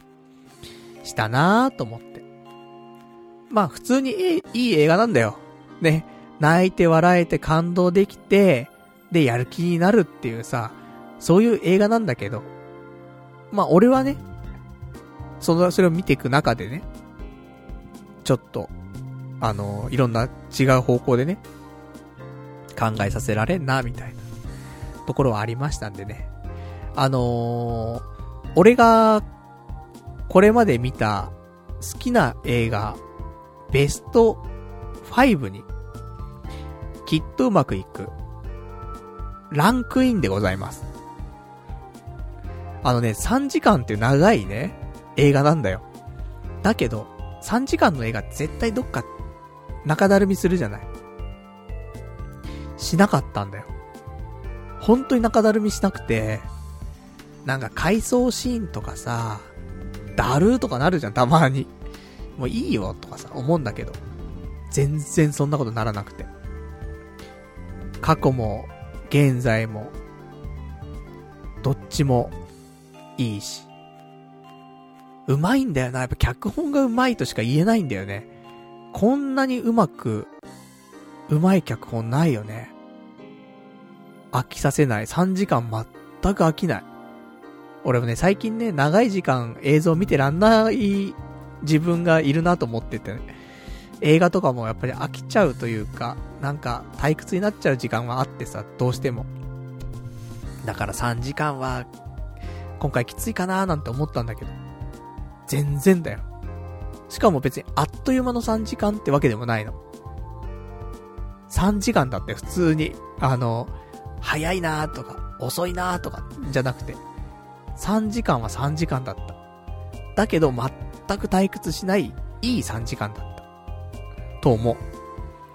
きっとうまくいく。現在 Amazon プライムビデオでね、無料で見れます。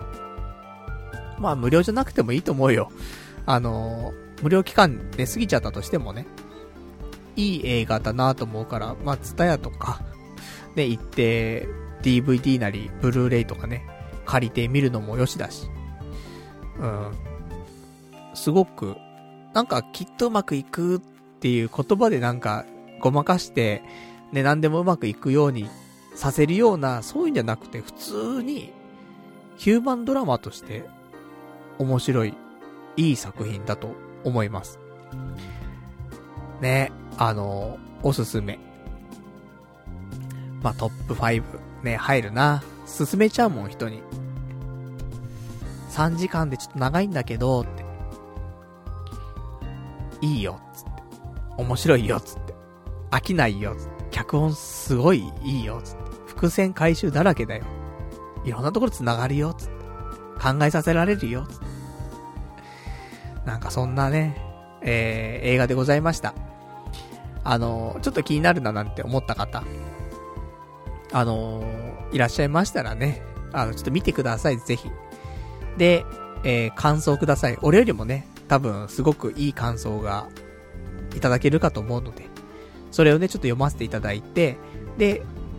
他のねリスナーの方にもね、お、そんな感じなんだみたいな、じゃあ見てみようかなみたいな。パルナイトのインプレッションではちょっと響かなかったけどもね、リスナーの人のインプレッションで響いてみたらすごい面白かったですみたいな。でなんかね、一周回って見た後でようやくパルナイトの言ってることは、あ、なんとなくわかるけどみたいな、うん、伝わんねえなみたいなね、見ないと伝わんなすぎるみたいなのはあるかもしんないけどもね。まあそんな感じでございました。えー、きっとうまくいくね、ぜひね見てくださいなというところでございます。えー、それではですね、他のお話をしていくか、メールを読んでいくかなんですけど、メール結構今日もらってるんだよね。ちょっと読み切れんかもしれんなっていうね感じでもらってるんで、ちょっと選びつつになっちゃったら申し訳ないんですけどもね、事前にもねいくつかいただいてるからね、ちょっと読んでいきたいんだけどな、どうしようかな、ちょっと選びつつ読んでいいかしら。他今日話すことも言ってもね、誕生日に行きたかったしゃぶしゃぶ食べ放題の店、しゃぶ用にやっと行けたよみたいなそんな話とかどうでもいいもんね。しゃぶ用食いすぎちゃったあのー、しゃぶしゃぶと、あと夜行ったからディナータイムはね、お寿司も食べ放題なんだけどさ、なんかお寿司楽しみで行ったんだけど、そんな美味しくなかったね。なんかあの寿司でお腹を膨らますのはなんかあんま良くねえなって思って、スタミナ太郎で寿司食ってお腹膨らますのと同じレベルのなんかこれこれかみたいな、ね、そんな気持ちはちょっとねありましたけどもね。じゃああとはちょっと読むだけ読んでいきましょうか。あんまりコメントするかどうかはわかりませんけども、いただいてるねメールが多いので、ちょっとねご紹介だけでもねさせていただきたいと思います。えラジオネーム田中太郎さん、パルさん、オラ登録者を増やす画期的な方法思いついちまったんだ。動画が面白いとかは二の次なんだって放送で言ってたじゃんか。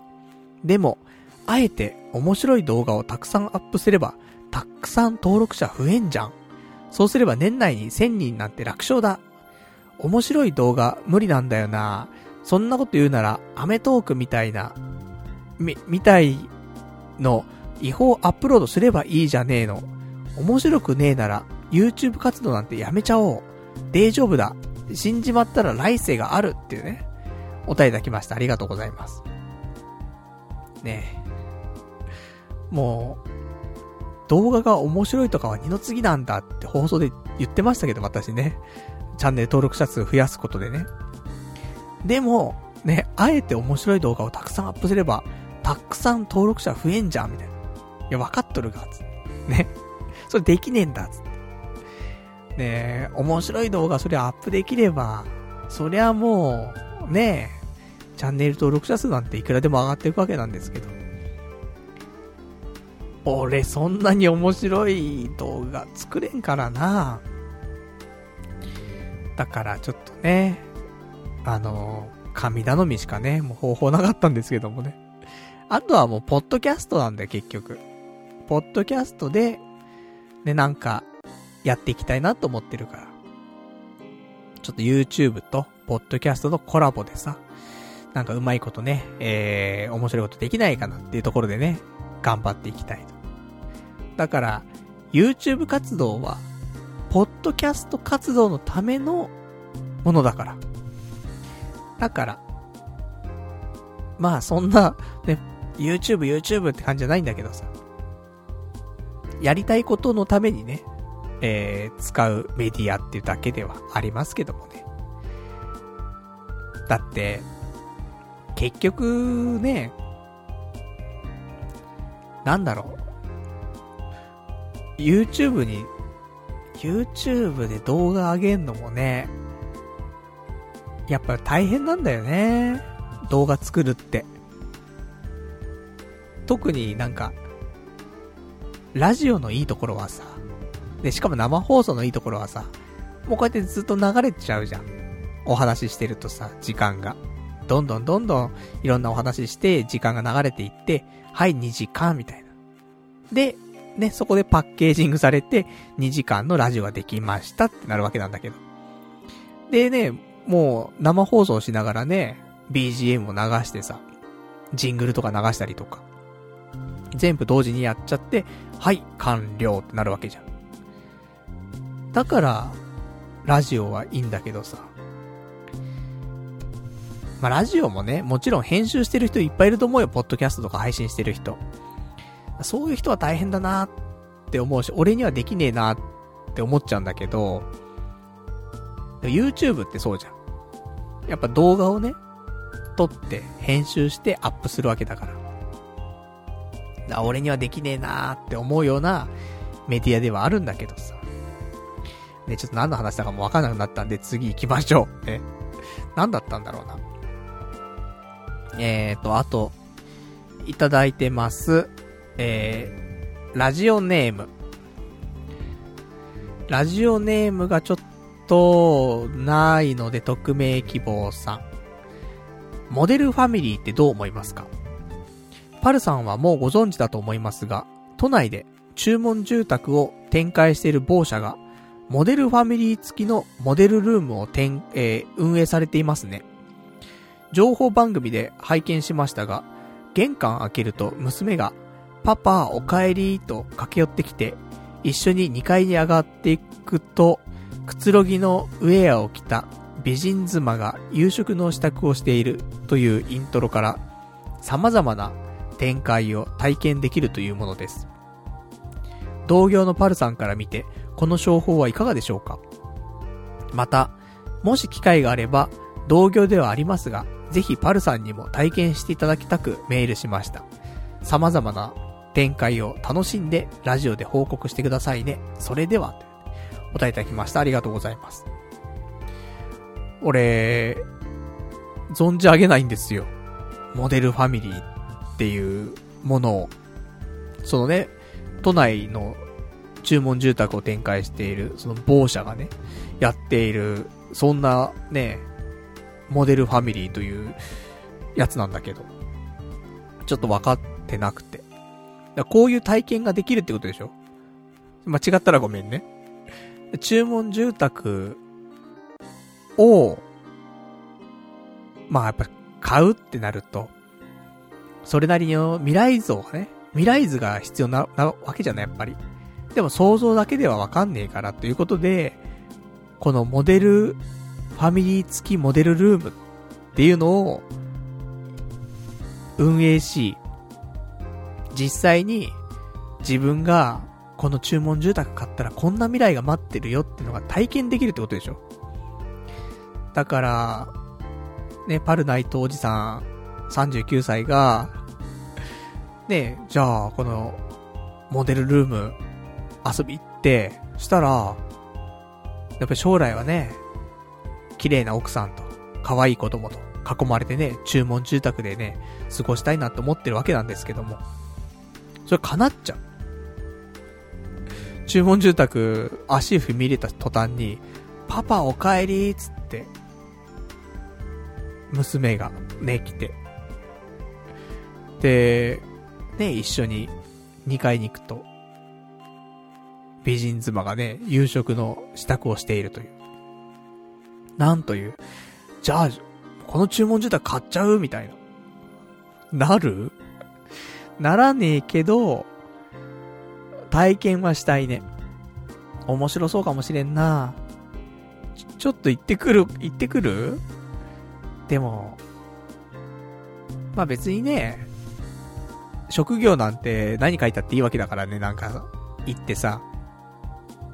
絶対名前と連絡先と職業とか書かされんじゃない、そういうモデルルーム行ったら。会社員つってね、 アイティー 関係の会社員やってますみたいなねのとかね、まあ、そんなんでちょっと潜入して、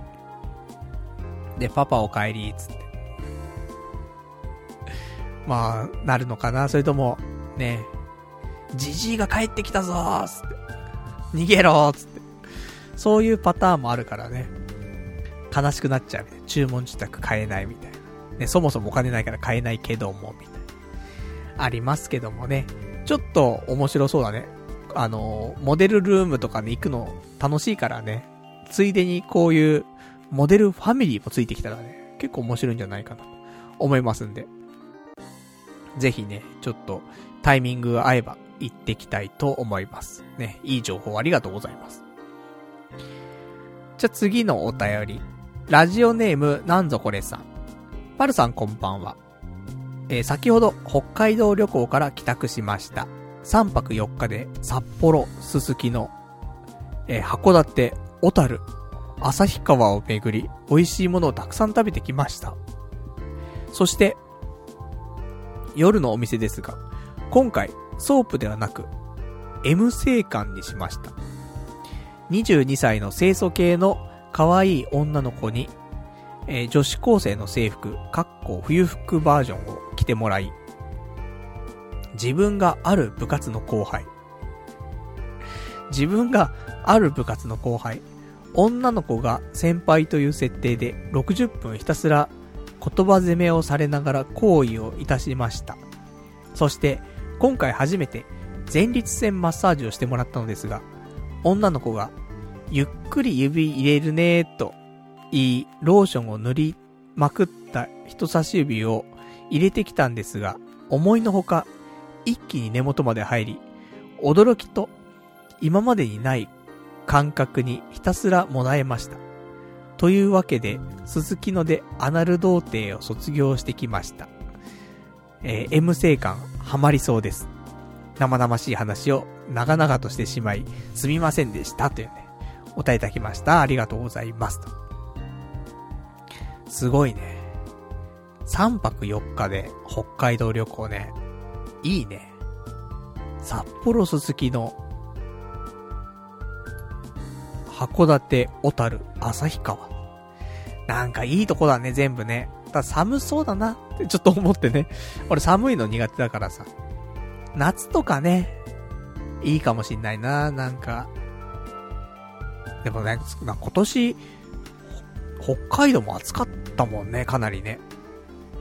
だから夏行ってもまあね、涼しいとは限らないかもしれないけどもね、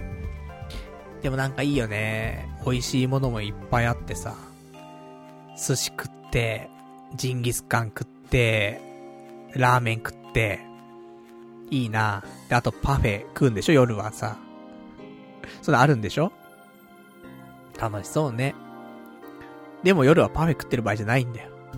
ね、風俗なんだよね。で M 性館行ってさ、そのさ、その前立腺マッサージとかにね、ちょっとフォーカス行きがちかもしんない今回の話。でも俺そこじゃないと思ってんだ。にじゅうにさいの清楚系の可愛い女の子に女子高生の制服を着てもらい、自分がある部活の後輩、女の子が先輩という設定でろくじゅっぷんひたすら言葉攻めされながら行為をいたしました。こっちなんだよね、フォーカスするべきは。いや、もちろん前立腺マッサージもいいよね、アナル童貞卒業した話もいいかもしれない。ここじゃねえんだな。にじゅうにさいのだ、年下の女の子だよ。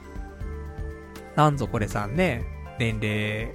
私なんとなく知ってますけども、まあ、にじゅうにさいより年上ですよ、もちろんね。でもだから年下の女の子に年上役をやらせるんだよ。でひたすら言葉攻め言葉攻めをされてるっていうね。ただ言葉攻めされてるわけじゃないんだよ。もう自分より若い子に年上の役をやらせてるっていう、それで行為をしてるっていうね。ここしかもねえ、部活の自分が部活の後輩みたいな。もうなんかいろんな自分の中の欲求願望がすべて出た感じだよね。いいんじゃないですか、そのカオスな感じね。まあ、そうでなくちゃいけないよね、やっぱ人間はね。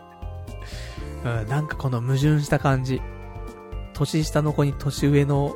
役をやらせ、しかも部活でみたいな、言葉攻めに合う、なんか願望がすべて現実化したみたいなさ、すげえな。で指突っ込まれちゃってさ、最高の北海道旅行だね。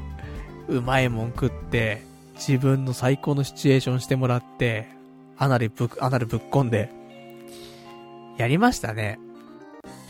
そうであってほしいよ、やっぱりね。いい人生生き生きしてるね。多分ね、きっとうまくいきますよね。映画を怪我すんじゃないよっていうね、感じしますけどもね。まあそんな感じでね、またなんか、えー、旅行行った話とかね、風俗行った話とかね、えー、聞かせてもらえたら嬉しいなと思います。ありがとうございます。じゃあ他ね、いただいてますお便りがいくつかあるんだけども、先こっち読もうかな、せっかくなんで。ラジオネーム羊がいる水族館さん、きっとうまくいく名作だよな。主題歌のこれ読めねえな、あアールリズウェル、合ってんのかな、が Amazon ミュージックでひゃくえんだぜ。これを目覚ましにして出社前に聞くと上がるぜっていうね、お便りいただきました。ありがとうございます。そうか、きっとうまくいくの、その、一番歌われていたその曲、きっとうまくいくっていう、全然違うんだけど、うん。まあ、きっとうまくいく、イエイイエイイエイみたいなさ、そんな歌があるんだけど、全然違うんだけど、それでしょ、多分ね、主題歌って。それが Amazon Music でひゃくえんで売ってると。いいね。それ、朝起きるとき聞いたら上がるかもしんないね。意外と。あとあれもいいんだよな。あのー、あれもいいんだよな。全然違うジャンルになっちゃうんだけど、ビレッジピープルのさ、マッチョマンの歌。あの、インアンドアウトっていう映画でさ、流れてた主題歌だと思うんだけど、マッチョマンの歌なんだよ。あれもいいんだよね。インアンドアウトも好きなんだよな。だからなんかそういう映画の名曲、しかも上がるやつで、マッチョマンがね、上がるかどうかわかんないけどもね、でもきっとうまくいくっていう、きっとうまくいくイエイイエイイエイがね、やっぱり上がる気がするんだよね。もう、この話聞いてきっとうまくいく見た人、そんな歌ねえじゃんみたいなね、なるかもしんないけどね。うん、ちょっと、ね、勝手に歌ってました。すいません。そんな感じ。ね、いいですね。朝。朝の目覚めをね、えー、ちょっときっとうまくいくで、迎えるのはね、ちょっと一日が良くなるかもしれませんね。じゃあ他のちょっとお話をしていこうかな。あれ、意外と時間経ってんな。今日にじかん喋れねえかなとか思ったんだけど、これにじかんどころじゃねえぞ。お便りパワーがすげえぞ。ね、お便り読んでたらにじかん経っちゃうぞっていうねぐらいでいただいてますけどもね。ありがてえ話で。でもね、えー、お便りの前に私今日ね喋りたいことありますから。それをね、えー、喋っていきたいと思うんですけど、えー、何かと申しますと、本を読みました。何の本読んだのっていうね、話なんだけど、まあ、とある人から、この作者の本、読んでって言われて、読んでっていうか、読んだ方がいいよっていうか、そんな感じでちょっと、あのー、お話いただいて、じゃあちょっと読んでみようかなーって思って、結構前の、なんか Amazon のセールみたいな時に、Kindle のね、本がちょっと安くなってたから、その時買ったのよ。で、それから多分ね、いっかげつぐらい経ってんのかな。で、経った今、ちょっと、読もうと思っ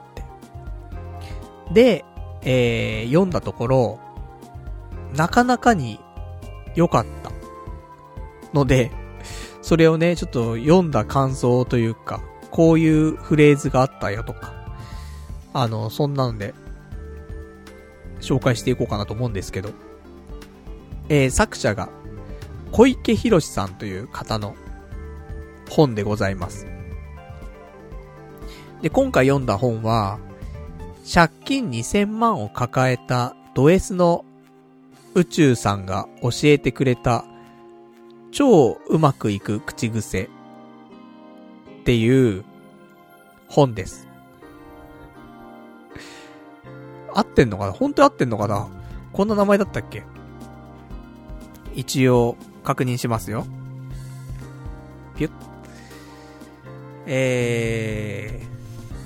ー、合ってるよな。借金にせんまんを抱えた、違うじゃん。借金にせんまんえんを抱えた僕にド S の宇宙さんが教えてくれた超うまくいく口癖です。それダメだもんね。だってね、借金 にせん, にせんまんえんを抱えたド S の宇宙さんじゃダメだもんね。それダメな宇宙さんじゃんね。そうじゃなくて、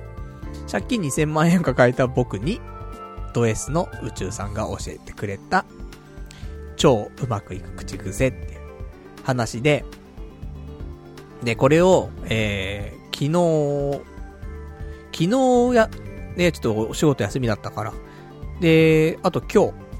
ふつかかんでね、読めました。俺ぐらいの人間がふつかで読めんだから、みんなはもっと早く読めると思う。ぐらい、スーッと読めて。で、結構、いいことが書いてあるというか、結構いいんじゃないかなと思って、えー、実行したいなって思えるようなことも結構書いてあって。で、ただ、あの、受け付けない人は多分相当受け付けないんだろうなって思う。結構スピリチュアルな話になったりとかするから、ただ、なんか、スピリチュアル、スピリチュアルすぎるだろう。そんなの信じらんねえよ。って、言って、切り捨てちゃうのは、もったいなくないって思ったりはする。切り捨てる前に一回やってみたらって思ったりはするので、あのちょっとやってみようかなって思えるようなことはいくつかあったので、まあ読んだ方が一番いいと思うんだけど、まあエッセンスをねちょっと抜粋しますとですね、えーそうだなぁ。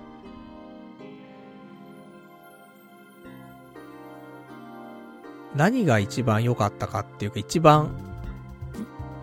いいかなって思ったのは、ありがとう、ありがとうをごまんかい言えば人生が変わるっていうやつがあって、何それって思うじゃん。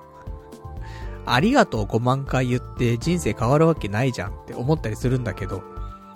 特に意味ないんだよ。あの心の底からありがとうと思って物事、いろんなものに対してありがとうありがとうって思おうっていうわけじゃないの。もう本当に歩きながらとか、もうマラソンしながらとか何でもいいんだけど、ありがとう、もう常にありがとうって言いまくるみたいな。だからもうなんか念仏を唱えてるようなもんでね、南無妙法蓮華経みたいなさ、あるじゃない。ああいうレベルで、ありがとう、ありがとう、ありがとう、ありがとうと。ありがとう、ただただ、あの、何も考えずにありがとうごまんかい言う。多分、これだけで人生変わる。みたいなことが書いてあるんだけど、そんなごまんかい言って変わるわけないじゃん、バカじゃないのって思う人もいれば、まあ物は試しだし、じゃあありがとうごまんかい言ってみっかみたいな、変わったらラッキーみたいなでやる人もいればね、いろんな人いると思うんだけど、何も考えない、ただ言葉でねありがとう、まあ時には心の中でねありがとう、これごまんかい俺やってみようかなって結構思って、今日もあのー、歩きながらちょっとやってました、まあ、このねさらにありがとうにプラスして愛してるを足してね言うんだって。だから右足出した時にはありがとう、左足出した時には愛してるね、これで歩く。ね。ありがとう、愛してる、ありがとう、愛してると。今日それで歩いてました、一日。だからごまんかいって結構だと思うんだよ。ごひゃっかいをひゃっかいだから。で、ごまんかいだから。意外とね、多いなって思うけども。で、じゃあごまんかい行った時にどうなるのか、わかんないけども、ありがとう愛してる、ありがとう愛してる、ありがとう愛してる、ね、言いまくる、変わらないことはないなと思うけどもね、いつも口癖がさ、つれえなー、しんどいなー、もうめんどくせー、やだなーつって、うんざりーって、疲れたーみたいな、もう無理ーつって、ダメーつって、いくらでも出てくるけどさ、そういうマイナスなね言葉は。うちげんだよ。ありがとう、愛してる、ありがとう、愛してる、ありがとう、愛してる、ありがとう、愛してる、ありがとう、愛してる。どうだい？つれえ、しんどい、もう無理とさ、ありがとう、愛してる、ありがとう、愛してる、ありがとう、愛してる。どうだい？どっちがいいんだい？まあね、あのー、もう意味を全然考えなくてもいいんだ。ただありがとう愛してるをごまんかい言えと。言った先に何かがあるからっていうレベルなのよ。だからやってみようかなって思えるところもあるね。とかそんな話。だからなんかさ、あのー、スラムダンクのさ、桜木花道がさ、ね、合宿でにばんぼんのジャンプシュートやったりするじゃない。あれと一緒よ。ありがとう愛してるをごまんぼんやるんだよ。そしたらね、合宿終わって試合出て、試合でジャンプシュートが決まるんだよ。だから俺たちもありがとう愛してるをごまんかいやったらだよ、本番で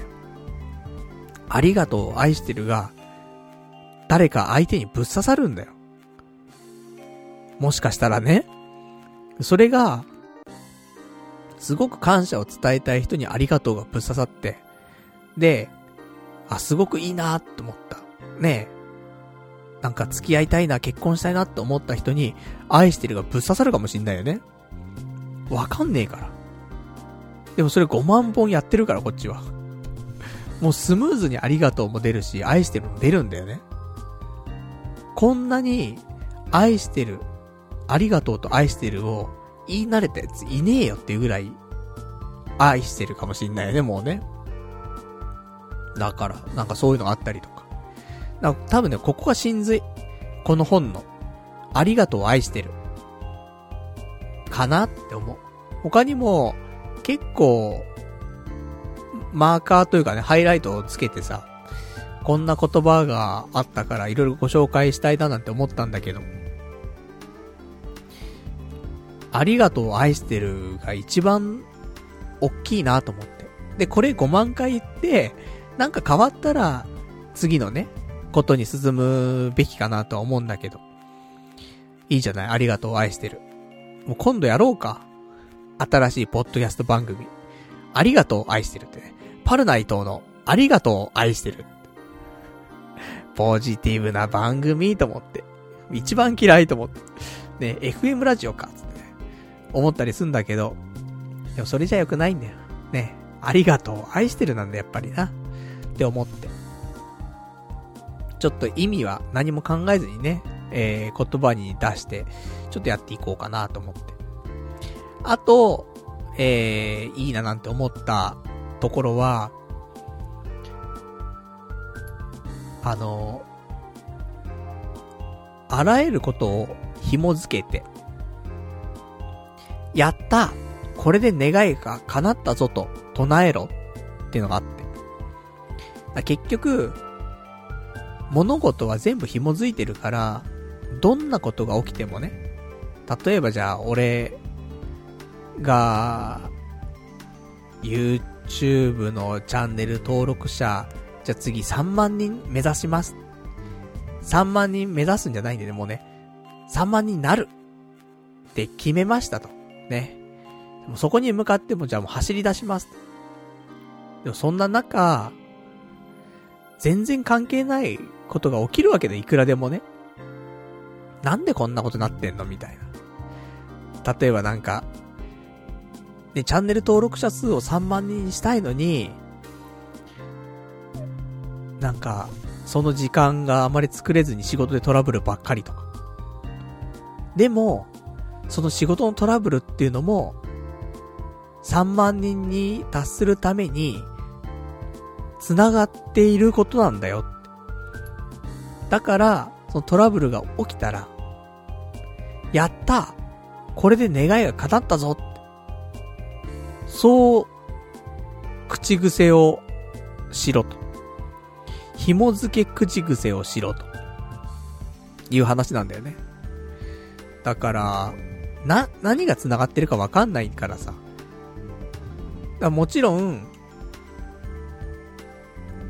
まあ、直接的なねこともあるかもしれないけど、やっぱり間接的にやっぱ繋がっていて、それがきっかけでチャンネル登録が増えるとかねあるから、仕事が忙しくて全然ね YouTube 活動できない、でもなんか仕事が忙しいけどねえ、やっぱそれがまた願いにつながるかもしんないからね。仕事が忙しいからその仕事をねうまく活かして、もしかしたらチャンネル登録者数増えるかもしんないし、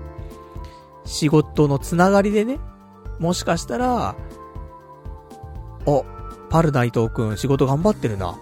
じゃあちょっとにまんにまん数千円握りしめてね神社に行ってお参りしてきてやろうかなみたいないう人が出てきたりとか、わかんねえから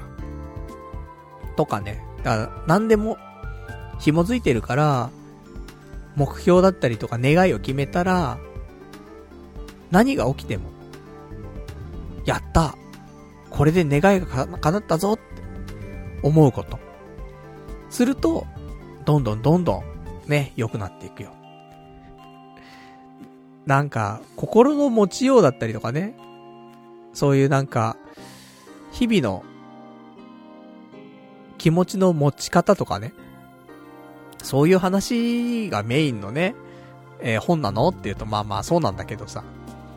でもなんか単純で簡単なことがすごく多くていいなって思うんだよね。なんか難しく難しくっていうよりはほんとシンプルにシンプルに、もう頭空っぽでもありがとう愛してるってもう言い続けりゃいいみたいな。でも多分いちまん回も言ってにまん回も言ってると、頭空っぽでありがとう愛してるじゃなくなるんで、多分ねやってると。そうすると物事に対してもありがとう愛してるって思えるようになってくると思うんだよね。で次さんまん回行った時にはもっと深いところでありがとう愛してるなるし、よんまん回ではもっとだし、最初は頭空っぽかもしんないけどやってくうちに多分変わってくんじゃないかなって思ったりするんだよね。まあ、とかさ、だからなんかそんな感じのことがいろいろ書いてありました。結局なんだろうね、こんな感じ。うん。他にもいっぱいね、いいなーなんて思ったのをね、ピックアップしたんだけど、でもやっぱり今のところが一番のところかな。ありがとうを愛してると、あとあのやったこれで願いが叶ったぞっていうことを特になんか重点的に日々を日々やっていくとね、なんかいいことがありそうだなって思って、まあそりゃそうなんだよね。ネガティブなことばっかり言ってもしょうがないんだから、まあ言いたくなっちゃうんだけどね。でもありがとう愛してる、これを言い続けたからっていつもの卑屈なねネガティブな俺が消え失せるかっていうとそういうわけじゃなくて、残るよそんな根本の俺は。だからなんか怯えなくてもいいかなって思って、そのポッドキャストの作るのと一緒よ。ニーズがあるものを作ってたらなんか自分が面白いっていうねものを発信できなくなっちゃうんじゃないかとか、俺らしさっていうのがなくなっちゃうんじゃないか、そういう恐れもあるんだけど、結局はどんなに自分を曲げてやったとしても自分のエッセンスが消えるなんてことはなくて、ちょっと残るんだよ。それで十分面白いし、ということはネガティブでね売っている人間がねいくらでもいると思うよ。俺含めね。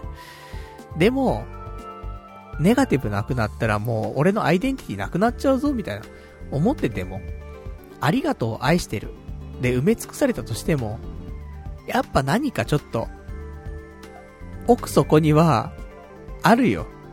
その暗い部分もね。だからありがとう愛してるで埋め尽くされたとしても、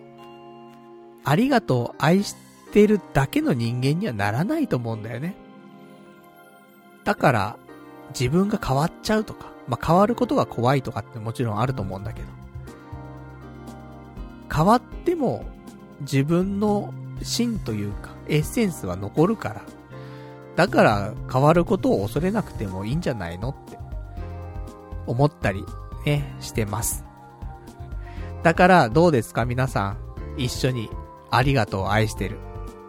やるの。ちょっと思ったのがですね、毎日ありがとう愛してるを言い続けるだけの動画をえごひゃっかいごひゃっかい毎日言い続けて、それをひゃくにちやるみたいな。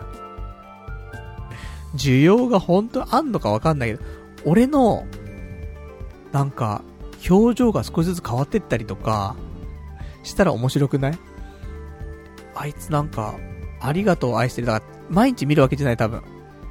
だけど、いっしゅうかんにいっかいとかにしゅうかんにいっかいとかパルナイトのありがとう愛してる動画見て、あれこいつなんか表情変わってきてねみたいな、怖いんだけどみたいな、なんかどんどんキラキラしてくんだけどって、最初濁ってたのにな、目目とかなんかキラキラしてるんだけどみたいな。ひゃくにち行った時になんかもうありがとう愛してるになんかもうパワーを感じるんだけどみたいななってっかもしんないからね。でみんなも一緒にねありがとう愛してるやってけばさ、まあパルナイトの動画を見るときに、じゃあ一緒にありがとう愛してる付き合って 言, 言ってみっかみたいな。したらそれをねひゃくにち一緒に見てやってくれた人はさ、その全部終わった瞬間にまんぼんシュートが終わった桜木花道の状態になるかもしれないわけだよね。ちょっと面白いんじゃないかなと思って。だ断捨離動画とねえー、ありがとう愛してる動画、この 二, 二大巨頭で今後やっていこうかなと思ったりしてますけどもね。もう需要のないことしかしようとしねえなみたいなありますけどもね。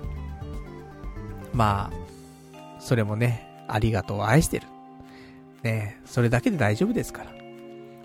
まあちょっとね、まあ動画にはしなくてもね、日々歩きながらね、明日もね、えー、外を歩きますから、歩いた時にはね、ありがとう愛してる、ありがとう愛してると、そういうね言葉をね、えー、発しながらね、お変なやつ来たぞみたいななるかもしんないけどね、関係なくありがとう愛してるというね感じで生活していこうかなと、そんな風に思っておりますよという感じで、あのー、まあもしよければね、あのー、こういう本がございますのでね、えー、小池ひろしさんのね、えー、著書、借金にせんまんえんを抱え込んだ僕がド S の宇宙さんが教えてくれた、あ、じゃあ、借金にせんまんを抱えた僕にド S の宇宙さんが教えてくれた超うまくいく口癖ね、こちらちょっと読んでみると、あのー、全部が全部受け入れられるかってそういうわけじゃないと思うんだけど、でもその中のねいくつかは実践してみると面白いんじゃないかなって思えるような内容も多かったのでね、俺結構面白い本だなって思ったんで、まあ、全部を鵜呑みにしちゃうのもね、あのー、怖いかなってね、危険かなって思ったりはするんだけど、でも全部鵜呑みにしてみるっていうのも一つのね選択肢かなと思うし、まああの結構別に鵜呑みにしてもね、別になんか害があるような話でもないから、あの、ありがとう愛してるねやってみるとちょっといいんじゃないかななんてね思いましたとさと。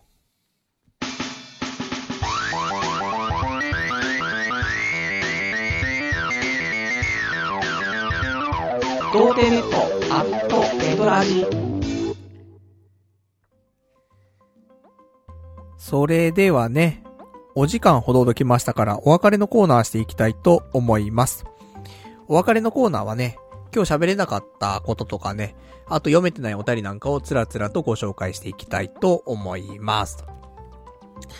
えー、今週ですね、えー、仮想通貨ゴリゴリ下がっておりました。ね、それだけなのでちょっとご報告だけと思ったんですが、えー、仮想通貨原資がですね、えー、ななじゅうはちまんえん、先週ろくじゅうななまんえんになりました。今週ごじゅうななまんえんになりました。ね、原資よりもにじゅういちまん落ちております。しんどい。だって、まあ、一時ね、ごじゅうごまん切ってたんだよね。ということはだよ。俺の今の借金がだよ。リスナ銀行ごじゅうまん。カードローンごじゅうまん、じゃあカードローンごまんえんなわけ。ごじゅうごまんえん借金があるわけ。それよりも仮想通貨が多かったから、心の安定があったわけですよ。ななじゅうはちまんえんだったらね、ごじゅうごまんえん引いたってにじゅうさんまんえん残るわけじゃないですか。だから心のね、あのー、平穏を保ってたんですけども。ごじゅうごまんえん切っちゃった日にはね、あれ借金の方が多くなっちゃったみたいな、なってるんで、さあ、どうしていこうかっていうね、気持ちがありますけど。まあ上がっていくでしょ。ね。きっとうまくいく。そういう使い方じゃねえぞみたいなね、ありますけどもね。まあそんなわけで仮想通貨はね、もうちょっと静観していこうかなと。まあここでまだ売らないですよ、私。ね、まだ上がりますから。大丈夫でしょうと思ってます。あのー、仮想通貨はね、もう人にはね、別に進めませんけどもね。まあ上がるよ。はちじゅうまんぐらいまでは上がるよ。だから、また、えー、カードローンで、ね、今月を乗り切ろうかなと思ってます。もう大丈夫だから。年末にかけて上がるから。大丈夫。ね、言い聞かせますよ。ね。きっとうまくいく。ね。ありがとう。あ、ね、ありがとう。愛してる。ね。きっとうまくいく。願望しかねえな、みたいなね。ありますけどもね。まあ、そんな感じ。あとは今週なんですか？結婚ラッシュですか？ね、壇蜜さんと、あと、赤羽の漫画描いてるあの人、清野さんがね、結婚したりとか、あとオードリーの若林さんが結婚したりとか、結婚ラッシュだよね、ほんとここ最近。てか今年、やっぱ令和元年だから結婚しようと思ってんのかね、みんなね。俺の友達もね、結婚、ねえ、こないだしてね、結婚式あげたりとかもしたし、他の友達もじゅうにがつ結婚式あげるとか、結婚ラッシュなんだよね。なので、俺も結婚したいなって思って。結婚するよ。今年。できるかな。オードリー若林さん。さんかげつの結婚、さんかげつのスピード結婚。付き合ってとかそんなんと書いてあったよね。とかあとね、イッテ Q の井本さんとかも結婚したもんね。すごいよね、みんななんか結婚ラッシュだなぁと思って。まあ、さんかげつさんかげつあれば結婚できるからいけるな今年。いや今年はもういけねえわ。さんじゅうきゅうさいのうちにね結婚。まだあるんじゃないかなと思いますけど、でも本当にどんな子に会いたいかとか、ちょっとやっぱり明確に考えないといけないなって思った。その、ね、この本、さっき紹介した本ね、小池博さんの本読んで、やっぱもっと明確に、いろいろと、なんか求めないといけないんだなと思って。で、願うじゃん。願うと叶うっていう話なのよ。でもね、願わないと叶わないよねっていう話でもあって。でもそりゃそうだよね。だって願ってないんだもん。たどり着けるわけないよね。だから目標を立てないと目標にはたどり着けないよなんていう話もあるけど、まあそれと一緒なんだろうね。なんか願い事でもしない、願い事するじゃん。そしたらやっぱりそこに近づいていくよね。だから明確に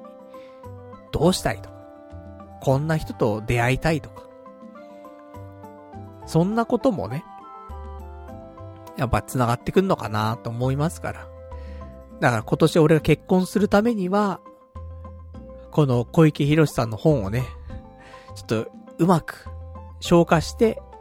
で、出会うと。仕事も、ね、仕事も、女性も、趣味も、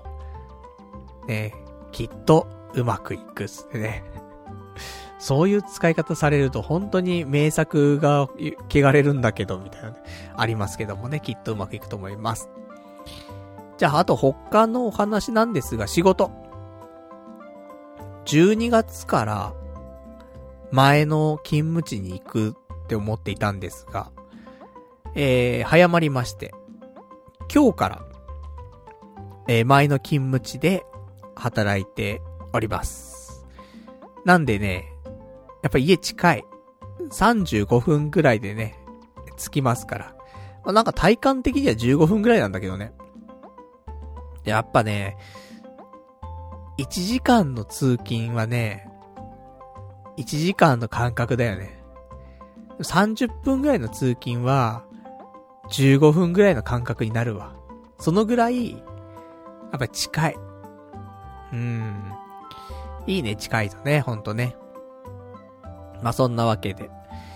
まあ、ちょっとね、まあ、仕事しんどいというか、やっぱ、ちょっとうまくね、うまくいかないことも多く、えー、しんどい気持ちもね、あったりしますけども、しんどいというんじゃなくてね、ありがとう、愛してる。ね。この気持ちでやっていこうと思って。てかね、面白いなと思って。あのー、俺がさ、昔、それこそにじゅうごさいぐらいの時にね、もうこれだけ、ちゃんと気をつけてれば、社会人として、なんだかんだやっていけるっていう、魔法の言葉があって、それ俺が見つけ出した言葉なんだけど、それ何かっていうと、元気、挨拶、ありがとうなんだよね。これだけできれば、そんな仕事できなくてもなんとかやっていけるっていうのを俺にじゅうごさいぐらいの時にね、あのー、まあ思ったわけ。元気、挨拶、ありがとう。なんか近いよね。ありがとう、愛してると近いよね。結局ありがとうなんだよね。感謝の言葉。でやっぱり元気。ね、やっぱりなんか元気ねえなーっていうやつよりは元気やった方がいいし、で挨拶しないよりした方がいいし、でありがとうって言えばだいたいどうにでもなるからね。だそう考えると本当俺がにじゅうごさいのにじゅうごさいぐらいの時に思ったその言葉は真理だったんだなって思うよね。だ一番ね、人生のピークではあったからね。お給料的にもそうだし。一番頑張ってたなって思うところだからさ。元気、挨拶、ありがとう。まあ、これからね、今年、学校卒業して、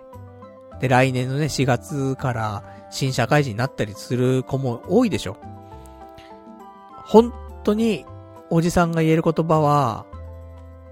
元気、挨拶、ありがとう。だと思ってます。これさえできちゃえば、仕事あんまできなくても、なんとかなるから。よんじゅっさいぐらいまでなんとかなるから。元気、挨拶、ありがとうで。ねえ、ちょっと無責任かもしんないけど、でも結局、超仕事できるやつ。だけど、元気がなくて、挨拶できなくて、ありがとうも言わないやつと、ちょっと仕事はできないけど、元気、挨拶、ありがとうがあって、仕事一緒にしてると、まあちょっと足引っ張るところもあるかもしんないけど、なんか気持ちよく仕事ができるとか。どっちの人と仕事したいっていうと、まあひねくれたやつは、いや仕事できるやつとしたいんだけどとか言うかもしんないけど、実際に働いてたら超仕事できるけど暗くて挨拶しなくてね、ありがとうも言わねえやつとはもう仕事したくないから、仕事できてもそいつがだからやっぱちょっと仕事できなくても元気、挨拶、ありがとうで乗り切るね、それはとても必要なことかなってね思ったりしますねっていうお話で、えー、今ちょうど隣の部屋の人が帰ってまいりましたねうーん、そろそろ終わりにしなさいってことなのかもしれませんね。じゃあ他のお話なんですが、えー、今週はね、えー、渋谷パルコオープンしました。で、そこに行ったのと、あと、あの、Google が入っているビルなのかな？渋谷スクランブルスクエアっていうビルがさ、結構前にオープンして、で、そっちもちょっと行ってみたんだけど、まあ、行ってみた感想としては、渋谷スクランブルスクエアに関しては、なんかあんまりだった。あんまりっていうか、俺にはあんまり響かなかったなっていう感想。で、渋谷パルコに関しては、なんか、いいね。うんって思って。あの、アキラ、アキラ店に行きたかったのよ。アキラアートオブウォールっていうさ、そういう展示があって、それすごい行きたくて、で、この間日曜日行ったら、あのもう当日券とかも売ってなくて、入れなくて。で、俺そこで売ってるさ、T シャツとさ、スマホケースとさ、ポスター欲しくて。ね、いや断捨離はみたいな話もあるかもしんないけど、まあみっつぐらい買うだろうってね。もう、断捨離生活してるとき一生断捨離かって言ったら、ね、そんなわけねえんだから。捨てるもんは捨てるけど、買うもんは買うわっていう話なんだからさ。まあ、金ないから買えないんだけどもさ。でも T シャツとスマホケースとポスター欲しいななんて思って。で、ちょっとアキラ店ね、見に行ったら入れなくてみたいな感じだったんだけど、このね、アキラ店だけじゃないんだよね。パルコ。他にも、やっぱなんか、文房具グッズのお店があったりとか、いいなーって。とかね。あと、なんだろうね。いろんなもんがあったんだけど、もう忘れてんのかっていうね、レベルになっちゃうんだけどさ。何があったかしらね。でも結構いろんなもんあったんだよなー。ごかい、よんかいとかに、アキラの展示とかがあって、で、ごかいとかも、あれとかあって、アンカーの店とか。ごかいだかよんかいだかちょっと忘れちゃったけども、あの、モバイルバッテリーとか、ね、スピーカーとか、それで有名なアンカー、でイヤホンとかね、俺も、あの、イヤホン、アンカーの使ってますけど、とかね、他にも、なんかいっぱい面白そうな、あとエヴァのストアとかね。それだけじゃないんだけど、やっぱりね、パルコすごいなと思って。俺に響くお店がすごい多い。のもあれば、全然俺がね、響かないような、なんかハイブランドのね、店がいっぱいあったりとかもするし、いろんな客層が、ね、なんか、得られるようなそんな商業施設になっていて、めちゃくちゃ混んでたからね、ありゃ混むわと思って、ちょっといつ落ち着くんだろうなと思うんだけど、まあ平日ね、休みが私ありますから、ちょっと平日にね行って、えー、どんなものかねちょっと確かめてねきたいなと思っておりますんで、まあ普通にね結局行っただけで終わっちゃったからね、まあ、来週は、あのー、アキラ展。ね、ちょっと行けたらいいなと思って。行ったらね、ちょっとまた来週ご報告したいなと思っておりますと。まあ、そんな感じかしらね。うん。まあ、今週は、あと、いくつか、ね、お便り読んで終わりにしようかしらね。ラジオネーム。ラジオネームどうしようかな。えー、こちら。ラジオネームどうも僕ですさん。えー、登録者数について。こんばんはパルさん。掲示板やコメント欄が荒れておりますが、これらを含めてパル内藤劇場だと考えております。とはいえ、結果往来にするためにも、ここからはがむしゃらに突き進んでください。応援していますというね、お便りできました。ありがとうございます。そう、がむしゃらにね、ちょっとやんなきゃなと思って、行き急いでね、やんなきゃいかんなって、今年ほんとさんじゅうきゅうさいって年をしっかりとやっていかないといけないなって思うからさ、なんでね、あの頑張っていきたいなと思っております。がむしゃらね、がむしゃらにやっていきたいなと思いますけどもね。じゃあ、そんな感じでしょうかね。他にもちょっとね、読みたいのいっぱいあるんだけど、あのー、これですね、やっぱ、隣の部屋の人が、もう帰ってきてしまったのでね、ここらでね、区切りにしたいなと思います。まあ、そんなわけで。えー、ちょっとまたね、来週、あの、お便りの方はね、読ませていただきたいと思うんですけども。えー、じゃあ来週なんですけども、来週は、じゅうにがつ?しわす。早いっすなぁ。じゅうにがつふつかの月曜日となっております。じゅうにがつということでね、あといっかげつもしたら終わりと。今年もね、終わりになってしまいますからね。ラストのいっかげつ。君はどう過ごすのかというところでね、えー、終わり良ければ全て良しということなんでね、えー、じゅうにがつ頑張ってね、いろいろとやっていきましょうね、皆さんでね、やり残しのないようにと。私は一応ね、チャンネル登録者数もせんにんいったからやることは一応ね、あの無理やりやりましたからね。じゃあその上で何するのかってことでね、えー、パルナイト学園ポッドキャスト同好会とかをね、ちょっと始められたらいいななんて思ったりしております。まあ、YouTube ライブね、もうちょっとやっていきたいなと思ってるから、動画投稿というよりもね、 YouTube ライブちょっとやっていけたらなという感じでございますかね。あとはまあまあ来週ね、まあいろんな報告ができるかなとね、こんなことやってあんなことやったよって、またお話できるところがあればね、ちょっとしていきたいと思いますんで。じゃあそんなところでね、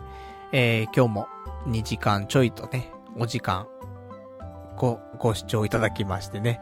えー、お付き合いいただきましてありがとうございました。それでは、また来週お会いいたしましょう。さようなら。